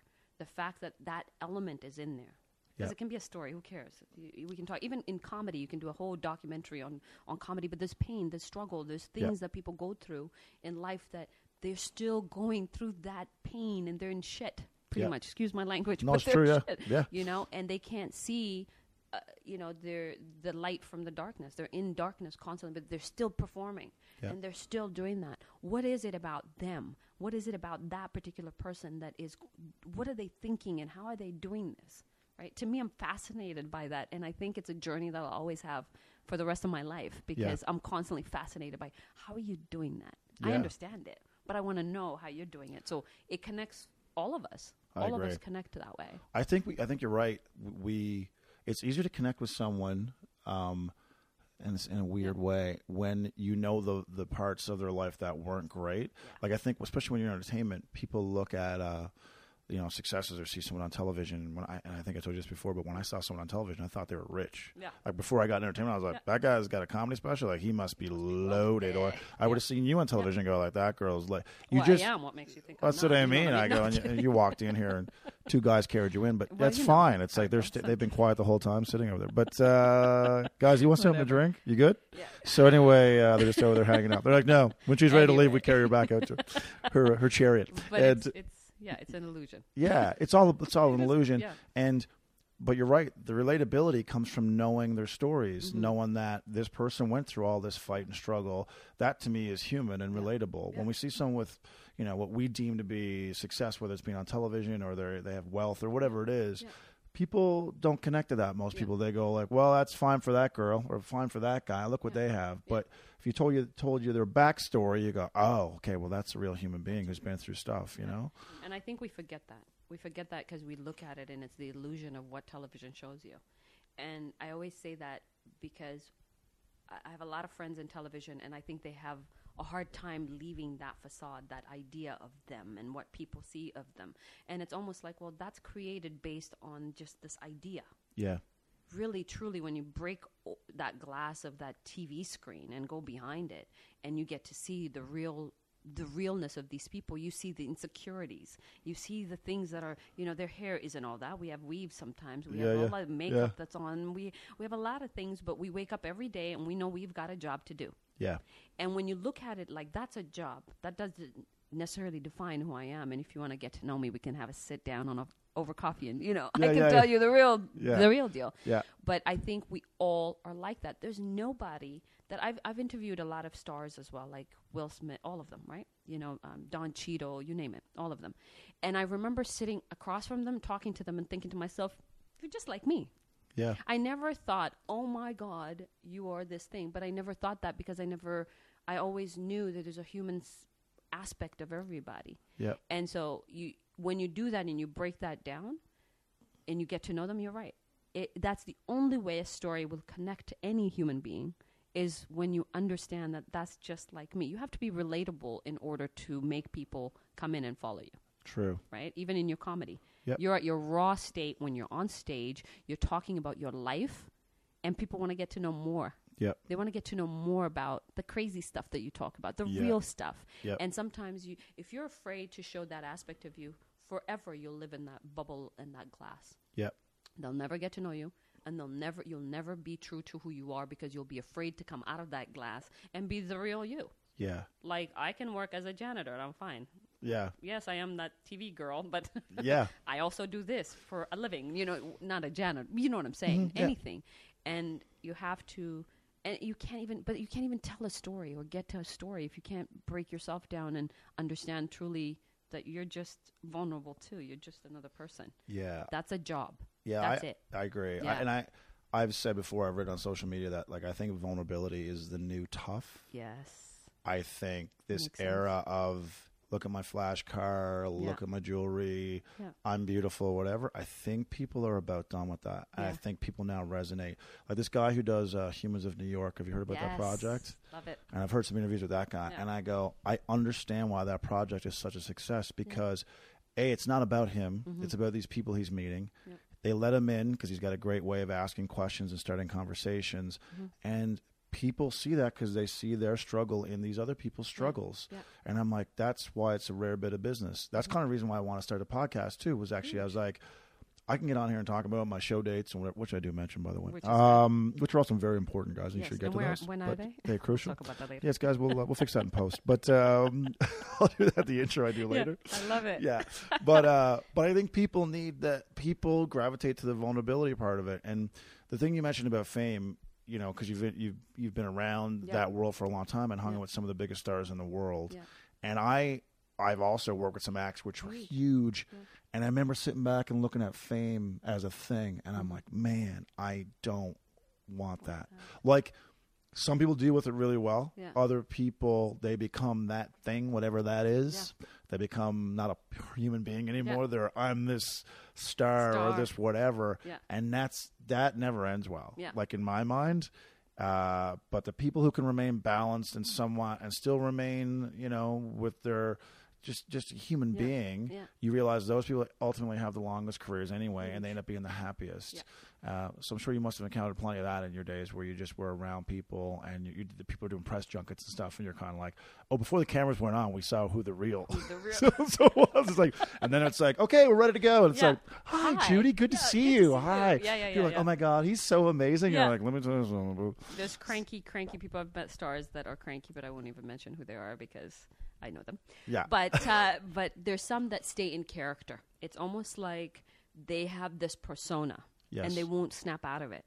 And to really do an interview with that type of person, it's really hard because they I don't think they even know themselves. Right. Because they've become that character or characters, or they're constantly acting and they're constantly giving you this, this thing, and you're thinking, listen, I, I know this part. Give me something good. Yeah. Right? Give me something good. And when you ask them something like that. But I think I've encountered a lot of the stars I've encountered have become real automatic because I come in really real.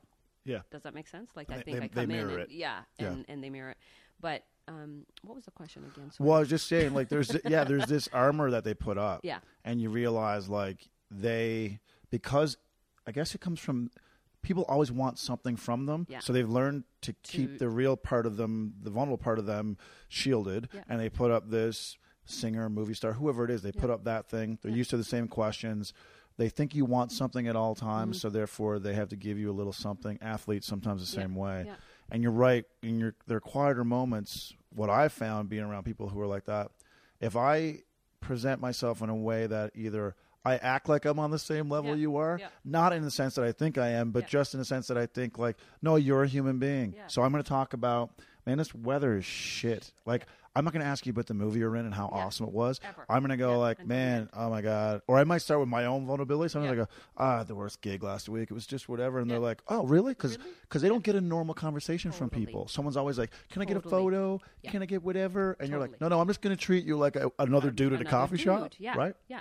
And I totally get that because I think the one thing with me when I did a lot of those interviews, I remember Terrence Howard and... Um, Don Cheadle and them coming down, and yeah. I heard Judy, Judy, Judy, and I was in the hallway, like I was in the in the hotel sitting down, and I remember the interviews I did were real, were so real that we all, you know, they yeah. hit on you all the time because I'm a female, right? Yeah, like, hey, baby, it's yeah. like I only have five minutes. Don't be hitting on me right now. Like, I'm like, we okay, got time, and we I got always time. do that. We got we got five yeah. minutes, and we can talk after, okay? But like, and then they laugh, and it's like, hilarious. And then we go through it, yeah, and uh, and then sometimes whatever. But I remember them coming down, and Terrence is like, listen, why don't you have dinner with us and everything? And I was like, oh, man, I'm waiting for the car to come get me, and I can't miss that because if I miss that, it's yeah. terrible. But we had a really great conversation. We really got a chance to hang out and get to know each other and everything. And uh, what's his name from Lawrence Tate from Love Jones? Yeah, yeah. Yeah, all of them, right? Wow. And they're really sweet, and I really realized even the more I went, I was really nervous at first because I thought, I don't want to offend anyone or even hang out with somebody, uh, with someone for them to think that I'm that type of girl. Da, right. da, da. You you get the, all those yeah, yeah. weird things that you think about. But I really enjoyed them because I thought they were the most real. Yeah. And I met a lot of the different actors, too, that were real. And you can tell that they're vulnerable and that they're scared of really showing who they truly are. And that's when you have a harder time talking with them. Yeah. If you tap into their insecurity in a way that is the way you would want to be handled. Right? When we talk right now, we can talk and I can tell you about me, you know, losing my baby or whatever, because I'm comfortable. Yeah. I'm comfortable with you, so I'm just going to yeah. be open and tell you everything. Yeah. So, and I think when you make somebody that comfortable, you got you got it made. You got it made in that sense. But you're right. Vulnerability and, and the feeling of staying within that glass that you've created yeah. is easier for them because they, they don't need to tell you too much. They give you what you need and that's it. Yeah. And I think we all, all humans feel like that, even if you're, you know, at an event. You oh, know, definitely. You don't have to be in these kind of celebrity t- modes too. Well, I, I find it hilarious. Like, I, it's so funny. Like, I go to the gym, and I, I none of none of my act revolves around the gym. Mm-hmm. But I love just sitting there in between sets and observing people. And yeah. I think like everybody in this gym has got a story. Everybody here feels like a little self-conscious about how they look. That's yeah. why they're there. Yeah. Um. And you know, there's guys. There's one guy there. He's eighty years old. Uh, he's got a limp. He's clearly got an issue with his leg, and he's there yeah. every single morning. And it's yeah. like, I find it the most inspiring thing because right. I'm like, yeah. this dude is crushing it every day. Yeah. No excuses. Yeah. He's here, yeah. busting his ass. And I and I realize that that everyone has these stories. As you get older, you, I've learned to accept that. Like, yeah. oh, this girl who never smiles, I don't know her backstory. I don't yeah. know that she's going through the worst thing in her life, or she might have had a cancer diagnosis. Like, yeah. before I was quick to, you know, like, oh, that yeah. person's whatever, that yeah. person's whatever. And you're like... Dude, you don't know Dude. anything. You're just sitting yeah. here, like, sitting here on Mister Here Judgy like, Pants, yeah. like, I'll tell yeah. you something. Let me I'll tell you what your problem is, okay? Oh, yeah, really? You're just really? going to look at someone yeah. and size them up and go. But that's true. You know? Uh, yeah. But but I think you're right. Vulnerability to me. And, like, just authentic. And I think we talked about this before mm-hmm. during our other amazing conversation. But yeah. yeah. is that I know more people now than I've ever known in my life just by just through the sheer course of being alive longer. Yeah. And uh, but my yes. social circle is smaller than it's ever been. Yeah. Because the the amount of people now who I would really confide in or yeah. really lean on during a tough time is smaller because of that, I think, yeah. where you feel like you have to be a little bit guarded. You, you have do. to be like, mm-hmm. these people really know me and they don't expect anything from me, yeah. so I can be my authentic self. Yeah. When someone sees you as just a comedian, they expect that from you. Yeah. Like, oh, I don't want to hear you talk about whatever. There's probably someone listening to, this, to the podcast going, well, where's the funny? Like, yeah. do you know what I mean? And yeah. I, I don't care if they think yeah. that because that's not for them. Yeah. This is not for them. Exactly. But do you know what I mean? Yeah. But I, I and I get that. I think that even for me, when I go to different places, I go for coffee with somebody and a group of people, and they expect me to be a certain way. Yeah. And I always think to myself, but this is me, though. This is who I am. Like me or don't like me. You know, that's the Judy Gabriel is on T V. Okay, fine. Yeah. But this is Judy, like, you know, the little African girl that likes to just chill with you. But I know that there's sometimes there's some people that I've met that have become friends of mine. And then I kind of had to weed people out because they, um, they're very judgmental, right? Yeah. They're very judgmental. They want you to be a certain way and you have to be, and I don't want to be that person. I want to be myself. I want to be able to, you know, hang with you in the hood of the hoods and then be at a very classy event with you and still have this intellectual conversation with you and have a silly, silly conversation with you. I don't have to be that girl all the time. Yeah. And I think when I find gems that are able to be around me and I can just be myself, the true me, then I feel like, okay, these are people that I can always hold and I can confide in and I can tell them, hey, I'm going through some stuff too. Yeah. Right? And they're able to, to, to be my friends. But I'm like you, I don't have many, I don't hold too many people in my circle in the sense of truly, you yeah. know, I have my sister, my brothers and a few friends that I have and that's it. Yeah. And then the rest of the people that I know are acquaintances and, you know, I meet them and we, you know, there's some people who call me for advice. Yeah. We don't hang out. We wow. don't hang out. They call me for advice. We'll sit and they'll be like confiding in me. And these are journalists and other people that are in other places. And I'm one hundred percent I put myself into that and I give them what they need. Yeah. But I always think, but I don't hang out with them. Right. It's not interesting. Yeah. And I get this a lot. I get this a lot. And but I never say who they are they just call me, and I'm friends with them, and I feel like, oh, man, I'm I'm Doctor Judy. I yeah, can sit here. No, that's right. You need a show. You need your I own show. I should have Doctor Yeah, yeah. Judy's show. But awesome. But you're right. You're right. Like, but that's well, that's a credit I think to probably how you present yourself and how yeah. you what you energy you give off. I yeah. think that people because but there are certain friendships too that you can feel are kind of um, they're one way. Yeah. Like you feel like, oh, you only need me when you're when in you, crisis, yeah, and I, like I solve your problems or yeah. attempt to. Sometimes you don't listen to my advice and you yeah. do whatever, but yeah. that's our relationship. Definitely. It's not really a friendship. Yeah. It's more like you'll know what to do. You'll know. Uh, this yeah. thanks, click, and they hang up, and it's done deal. You know what I mean? Yeah. So yeah. it's um whatever is that. Yeah. Sorry, your phone is vibrating, and I just know that it's right picking next to up the on mic. That. Was that was like, that grrr, grrr. was that yours earlier or mine? It was mine. Oh, it's okay. This is good. You know? We're cracking it here. Can, or how are you for time? Do you I'm need good. To, what time is it? We got it's time we're, to go. We're no, an hour twenty-two in okay. here, so we've been like we could talk all day. Well, we that would be so like literally three about. Hours of content if it we could just, be like a podcast and a half. We should we should host Live a podcast. Streaming. We need to co- we need to co-host a okay, podcast where just two of us and yeah. we just have a guest because we have so much. And then we forget do. That they're there and the two of us just start talking. You can go we'll if just, you want, man. So anyway, Judy, we just go back anyway forever. What's he doing? What's going on? Um. All right. Well, we've covered a lot of stuff. Stuff. I we mean, have. I don't. It's it could go anywhere from here. It I could. Mean, this is uh, that's the that's this the is good. I'm glad that I got a chance to you know talk to you and, and talk th- talk to you about this about a whole bunch of stuff. I really needed someone to talk to. Well, this is it. No. This is what I'm here for. That's my podcast. You just people have problems you know, and they come on they and talk about and it. And, like, um, listen, and I need help on this. I did yeah, want. Anyway. Yeah, exactly. I did want to ask you this about documentaries because yeah. I. I recorded my own uh, comedy special a couple of years back, and so hard as Guerrilla Film Crew, and yep. they were amazing, great. Awesome. But I've, I mean, from scouting the venue to you know deciding where I was going to do it and hiring people and yep. all that stuff, yep. and then we shoot it on the night of, and now I got all this footage I got, and I got to yep. figure out what shots to use. Like, yep. I found it exhausting. I was really proud of myself at the end. I'm like, I, yeah, we did that. I, that was a thing I produced and yep. did, and I wrote the material and performed it. But I go for you making documentaries. When we talked about this earlier a little yeah. bit about letting go, but also when you go in to do a documentary, are you going in with a certain narrative as to like, oh, oh I know what this is about? Or are you like, no, I'm going to talk to these people and see where it goes and I'll see just follow that. Yeah. And the second part of that is, of course, you have to then take all that and make something and out make of it. Something. Like, this is all great. This raw footage. Congratulations. Congra- yeah. But that's just ground. Yeah. I think level. When you know the story idea a little bit, right? When yeah. yours is you're a comedian behind the scenes, your story, da da da, and and then you sit back and, and try to put it together. I think for me, I like to know where I'm headed. I almost it's a weird thing in my brain. I already know how the story is going to work out. It's a strange thing sometimes. But usually I go into a documentary and I don't know where I'm going with it. I just know I'm going to get some really amazing stories, and in the end it's going to be a great story. But I also, when I'm, I get all of that stuff, I know that there's climaxes within the documentary that I'll put at the front. Okay. Yeah. Always start with something that's going to grab your audience, that's going to give you, it's almost like a movie, right? You're foresh- is it foreshadowing? Back? You're not yeah, foreshadowing, yeah, yeah, but yeah, yeah. you yeah. kind of play that. And with a documentary, you need something like that. Something dramatic that's going to happen in the middle that you bring at the front. Right, and then you lead into slowly into the move into the movie. The same thing with the docu- documentaries. People think, "Oh, I'll just start da da da da, tell the story," and I'm like, "No, give me something great at the very beginning that's going to hit home, and I'm going to uh, either cry, I'm going to be in shock, and I'm going to want to know." It's like almost like a cliffhanger. Right. And when you do that with a documentary, and I never learned this anywhere other than myself. I'd watch movies. I'm like, that's how I want to do my documentary. That hook off the top. That hook off the top. And so if you've got something that's dramatic for you, for sure, your mom, your grandmother dies. You're yeah. on stage.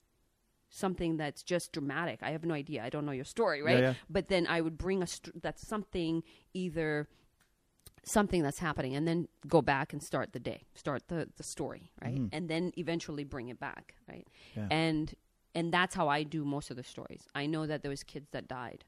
I know there was a funeral, and I knew the one girl that was in the movie. I needed to show, um, for example, Jen Unplugged, I needed to show her injecting herself with the medication and coughing and doing all of these things. You knew she was in bad shape, but I wasn't going to start that way, but I, I brought that at the front. Yeah. And so you're like, ooh, ooh, you're seeing it, and you're kind of shocked, and then it goes into a different beat, yeah, which is slowing it down and now telling the story.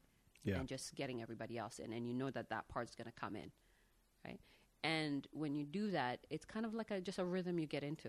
It's yeah. a rhythm you get into, Bring in that at the beginning. And it's not always the same. You don't always have to do that the same way. But right. I find that that is the most impactful and most powerful. And within the storyline, within the documentary, I often have uh, beats that are high, beats that are low, beats that are high. And I keep doing that throughout the movie.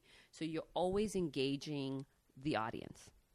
Um, and I remember when I did Jen's again, I'm going to go back to that because I can give one example. And everybody stood up and standing ovation. But I can hear gasps and I could hear laughter and I could mm. hear ah, and then quiet and then I can hear sobs. And then I was like, that's what I want. And I knew the peaks, but it was a natural thing for me. Does yeah. that make sense? Yeah. And if somebody was doing a documentary, that's what I would recommend, is constantly have chunks and sections of where you're having your audience be excited, but not for too long, yeah. because they need something to hit them to make them come back to that emotional side. And then you bring that back, and then you get them back. And you, the more you do that with people, I think the more they're engaged and they can't let go. Yeah. You're bringing them on this up, on up and down, up engaged, and down. laughing. They've yeah. been through the full gamut of, full of gamut everything. Of yeah. everything. And it could be whatever, wherever you take them, and then you bring them full circle. Yeah. It's interesting because I look at stand-up in a similar way where yeah. I go, obviously, stand-up's got to be, you have to put just the details in there that need, need to be there for the for the joke to work. Yeah. But also, I like the variety of, like, sometimes I whisper. Sometimes yeah. I'm, I'm going to do this voice. Yeah. Sometimes I yell it. Sometimes it's a real act-out thing that I'm more physical in. I like that variety. Yeah. And, and that's also, your audience. Yeah, and they also realize their their brain has to work differently to process all those things. I also move across the stage. I don't stay Beautiful. in one spot, yeah. Yeah. so I'm physically always somewhere yeah. different. Yeah. The other thing is I learned writing-wise, when I have an idea or a bit and I think, oh, that's the joke. It's like, no, no, that might be the middle, middle. and you're going to go out from both sides of that, yeah. and you might find something else. And the thing that you thought was going to be the very end yeah. or the middle yeah. is actually the beginning now, yeah. and you found this other thing. Yeah. So it's not being precious with yeah. it. Yeah. It's like, just look, you have this spark and let it go. Ray yeah. LaMontagne, the, the singer-songwriter, yeah. he calls it uh, like just this little flickering light in the darkness. That's what he calls the beginning of it. a song. And he yeah. goes, I'm just trying to get closer and closer to that light. Yeah. And I'm like, that's pretty much exactly, exactly. how I approach stand-up. I'm like, I can see this little thing. Yeah. I don't know how, don't know how it's going to go. And it might yeah. be this. Number three might be that the thing. Yeah. And, yeah. Um, yeah. And, and it's funny when you're talking like that because you're sitting in the middle of your, let's say your documentary, your comedy, I get. Mm. And you have this big pile of stuff that you guys have shot. And you're sitting in front of it and you're going to look at it. And it's just a creative process that happens. That flicker that he talks about, that's what you get at the beginning. And it might take you days. I remember right. it took me days before I came up with the beginning, but the beginning had to be done in order for me to continue. And people are like, just start in the middle. And I said, ah, I can start in the middle too, right? Yeah, so yeah. I start wherever, but I know that the middle, the beginning has to be powerful enough to engage you, to bring you in. Right. right? And it's like everything I do. But it's interesting how your brain works with every different story. It's different. It's yeah. different, but this, the system is the same, right? You start yeah. from the middle, stretch it out from each side. Yeah. You know, I That's... start knowing that there's a middle, and I need that middle to be the... Yeah. Something, it, wherever it is, people are going to be crying yeah. or they're going to be laughing. They're going to do something. Yeah. They're right? going to feel something. They're going to feel something that they're going to want to continue because they're curious. Yeah. They're curious. And you leave them hanging and then you move on to the next. Yeah. And so and that B story is hanging there while totally. you're going to come back. We're going to go to story Where's, C now. Yeah. We'll come yeah. back to B in a little bit. Ba- exactly. And yeah. the story, I think, even for Jen, was does she die at the end? Right. And at the end, she's holding a, uh, a cross and she's talking about her life. She never talked about that. She had a hard time, you know, dealing with, with religion as well. Right? Right. And God and stuff like that. And she felt it. And, I mean, we had many conversations outside of the, the video that I could have done. I'd sit with her for two hours, and we would talk about life and death and the fact that she's, you know, passing and she wants to talk about certain things. And it was really interesting because the the stories that you put together, you weave together, you get emotionally attached to them, and then it's really hard. Yeah. Because you, ah, I don't want to drop that. Ah, I want to put this in. Ah, you know, it was hard for me with her because I knew I had to finish it. She had to be on a red carpet and she had to talk because I knew the time was ticking. Right. And when that happens to you, your pressure is like, do I put that in? Do I say that? She, oh man, how do I, you know, you, you yeah. struggle. But then eventually if you allow the process to happen, which I did, I just went, you know what, I'm going to let it flow. Yeah. And however it comes out is how it's going to come out. Right. Right. And you so that's how it, the yeah, way sometimes. Gonna, yeah. You do. You do get in the way sometimes, but yeah. But that's yeah. part of the problem too. Uh, uh, I was talking to a musician once, and he, and the same thing. They were like, "Yeah, like you just literally need to get out of the way sometimes, like because you can get too clever and too cute, and yeah. look what we can do with this and whatever." And it's like, you know what? Sometimes just let it be the way it's going to be, and that's yeah. the most authentic yeah. and real anyway. Yeah. yeah. Um, and then you have all this footage at the end of the day, and you're like, "Now I got to piece this together. Yeah. Now I got to find me a story in yeah. here." You know, like it's, I. Oh. It's interesting because production companies, even when they do it, they have it scripted from beginning to end. Yeah. And sometimes I find that that is rigid and it doesn't allow you to really express a story in a different way. What if it just takes you a different way? You have to, you can't follow that script. Right. And I battle with that sometimes because the script can be done and I'm like, mm, I don't know if it's going to go that way. Yeah. Right. It might just go a different way because I'm going to ask those questions. Yeah. And I'm going to go there. I'm going to go there with these people because I know they're like, we don't want to ask them too much about death. And, right. you know, because they're not dead, right? Yeah. And I go, yeah, but they're thinking about it.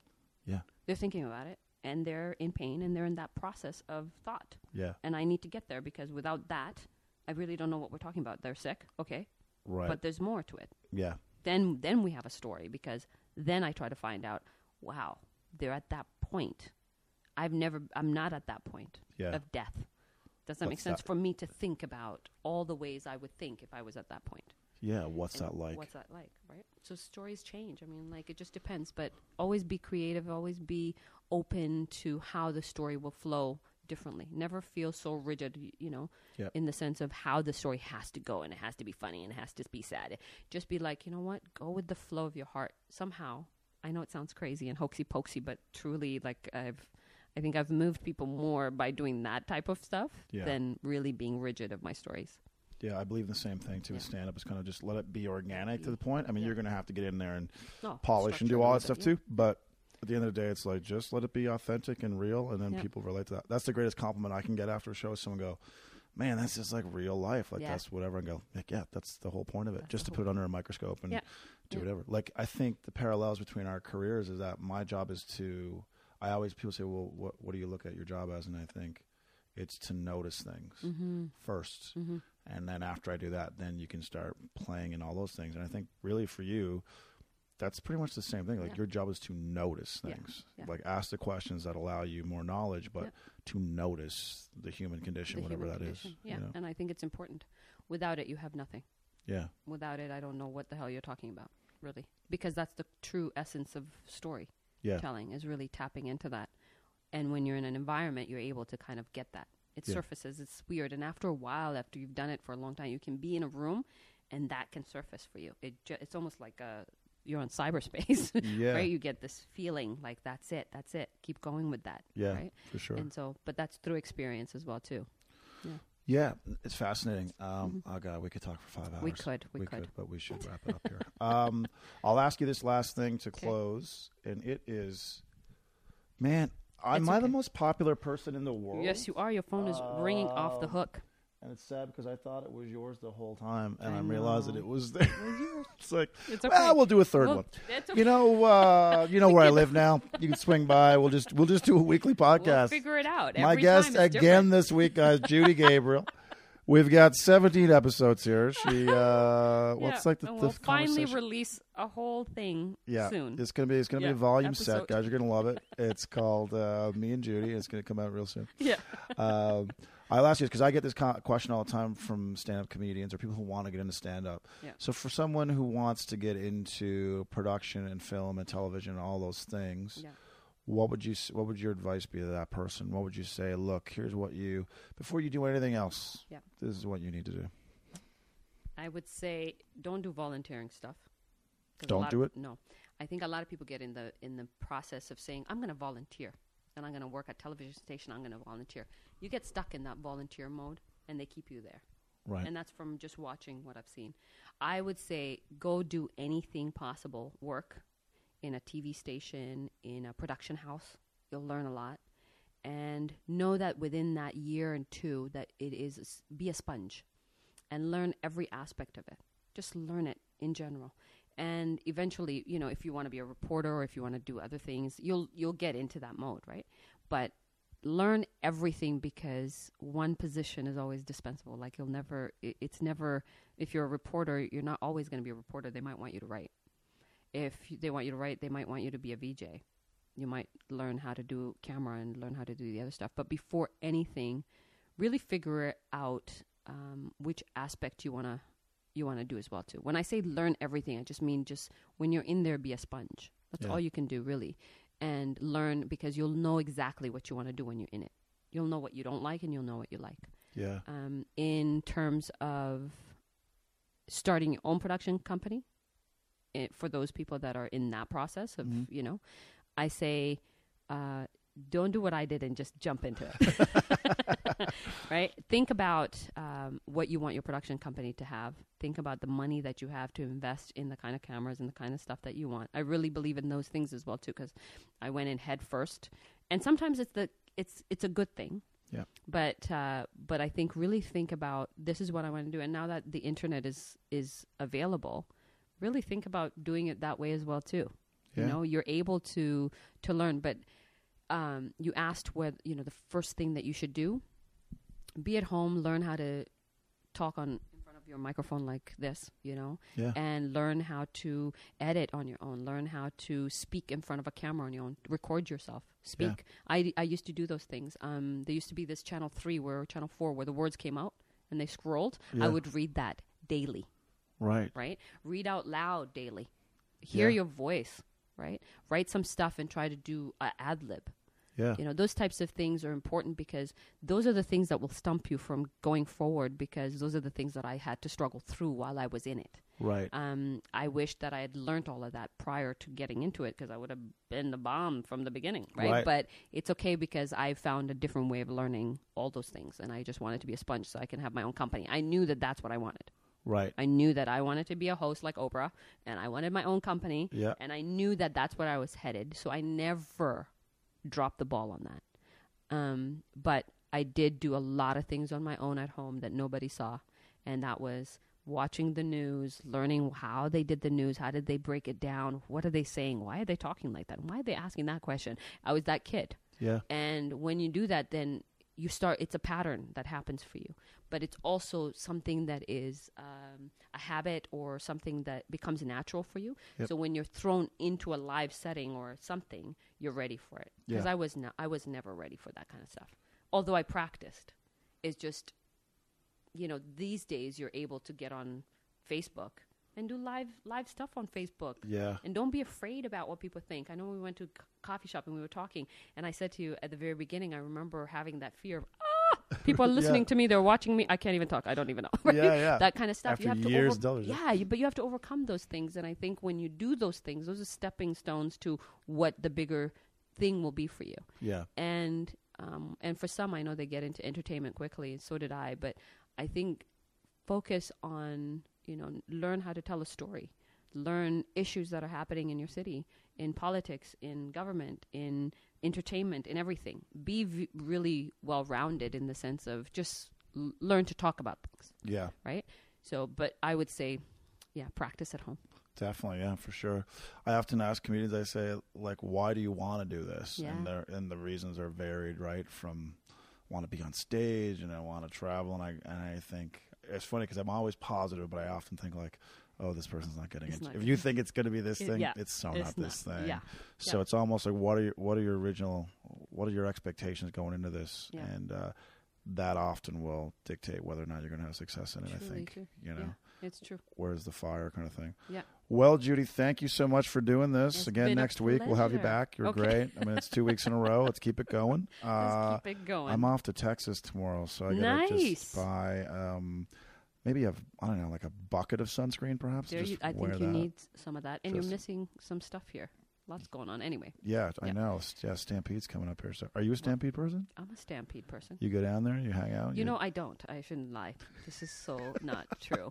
I used to cover Stampede in, you know, in heat, like the crazy heat, and I used to be at Nashville North and outside of the Coca-Cola stage and the friggin', you know, right. uh, the races and all the whatever. But um, do I go? Once in a while I do. I like going to see who's who and what's going on. And, yeah. But I don't like to go there all the time. But it is the thing to do when you're in Alberta, Calgary. Yeah, you're going true. to Tex- You're going to What, Texas? It's, like, it's cowboy stamp, town yeah, there, right? It's Stampede all year all round, year basically, round. in Houston. Yeah. Yeah. So. Um, yeah, so I don't know. There'll be none left by the time I get back. No Stampede left here. But uh, you know what? There's always next year. So I know, I know. Well, thank you so much for doing this. I really appreciate it. Thank you. It was all a right. pleasure, and I'll do it again. We'll talk soon. Awesome. Bye. Thank you. Bye. That's how it all started, like a whisper in your ear. Told them you loved them and ran as fast as you could. It's not to be taken lightly, but then you never were. Your fingers bleeding, your body aches from the thunder in your heart. So you laid on the line, blindfolded and chalk marked, like a good little soldier, you knew just what you were.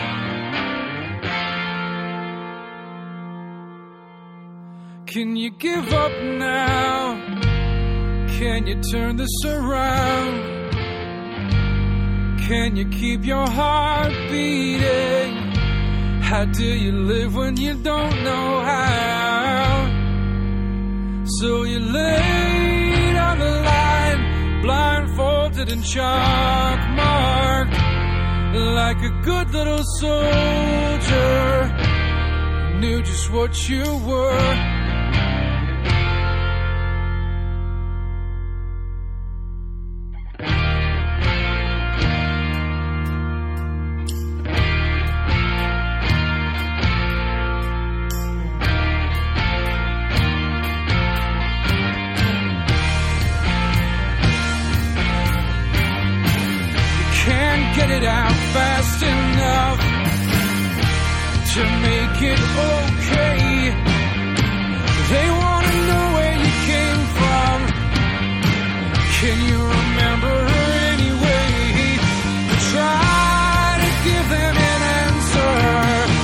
Got a song.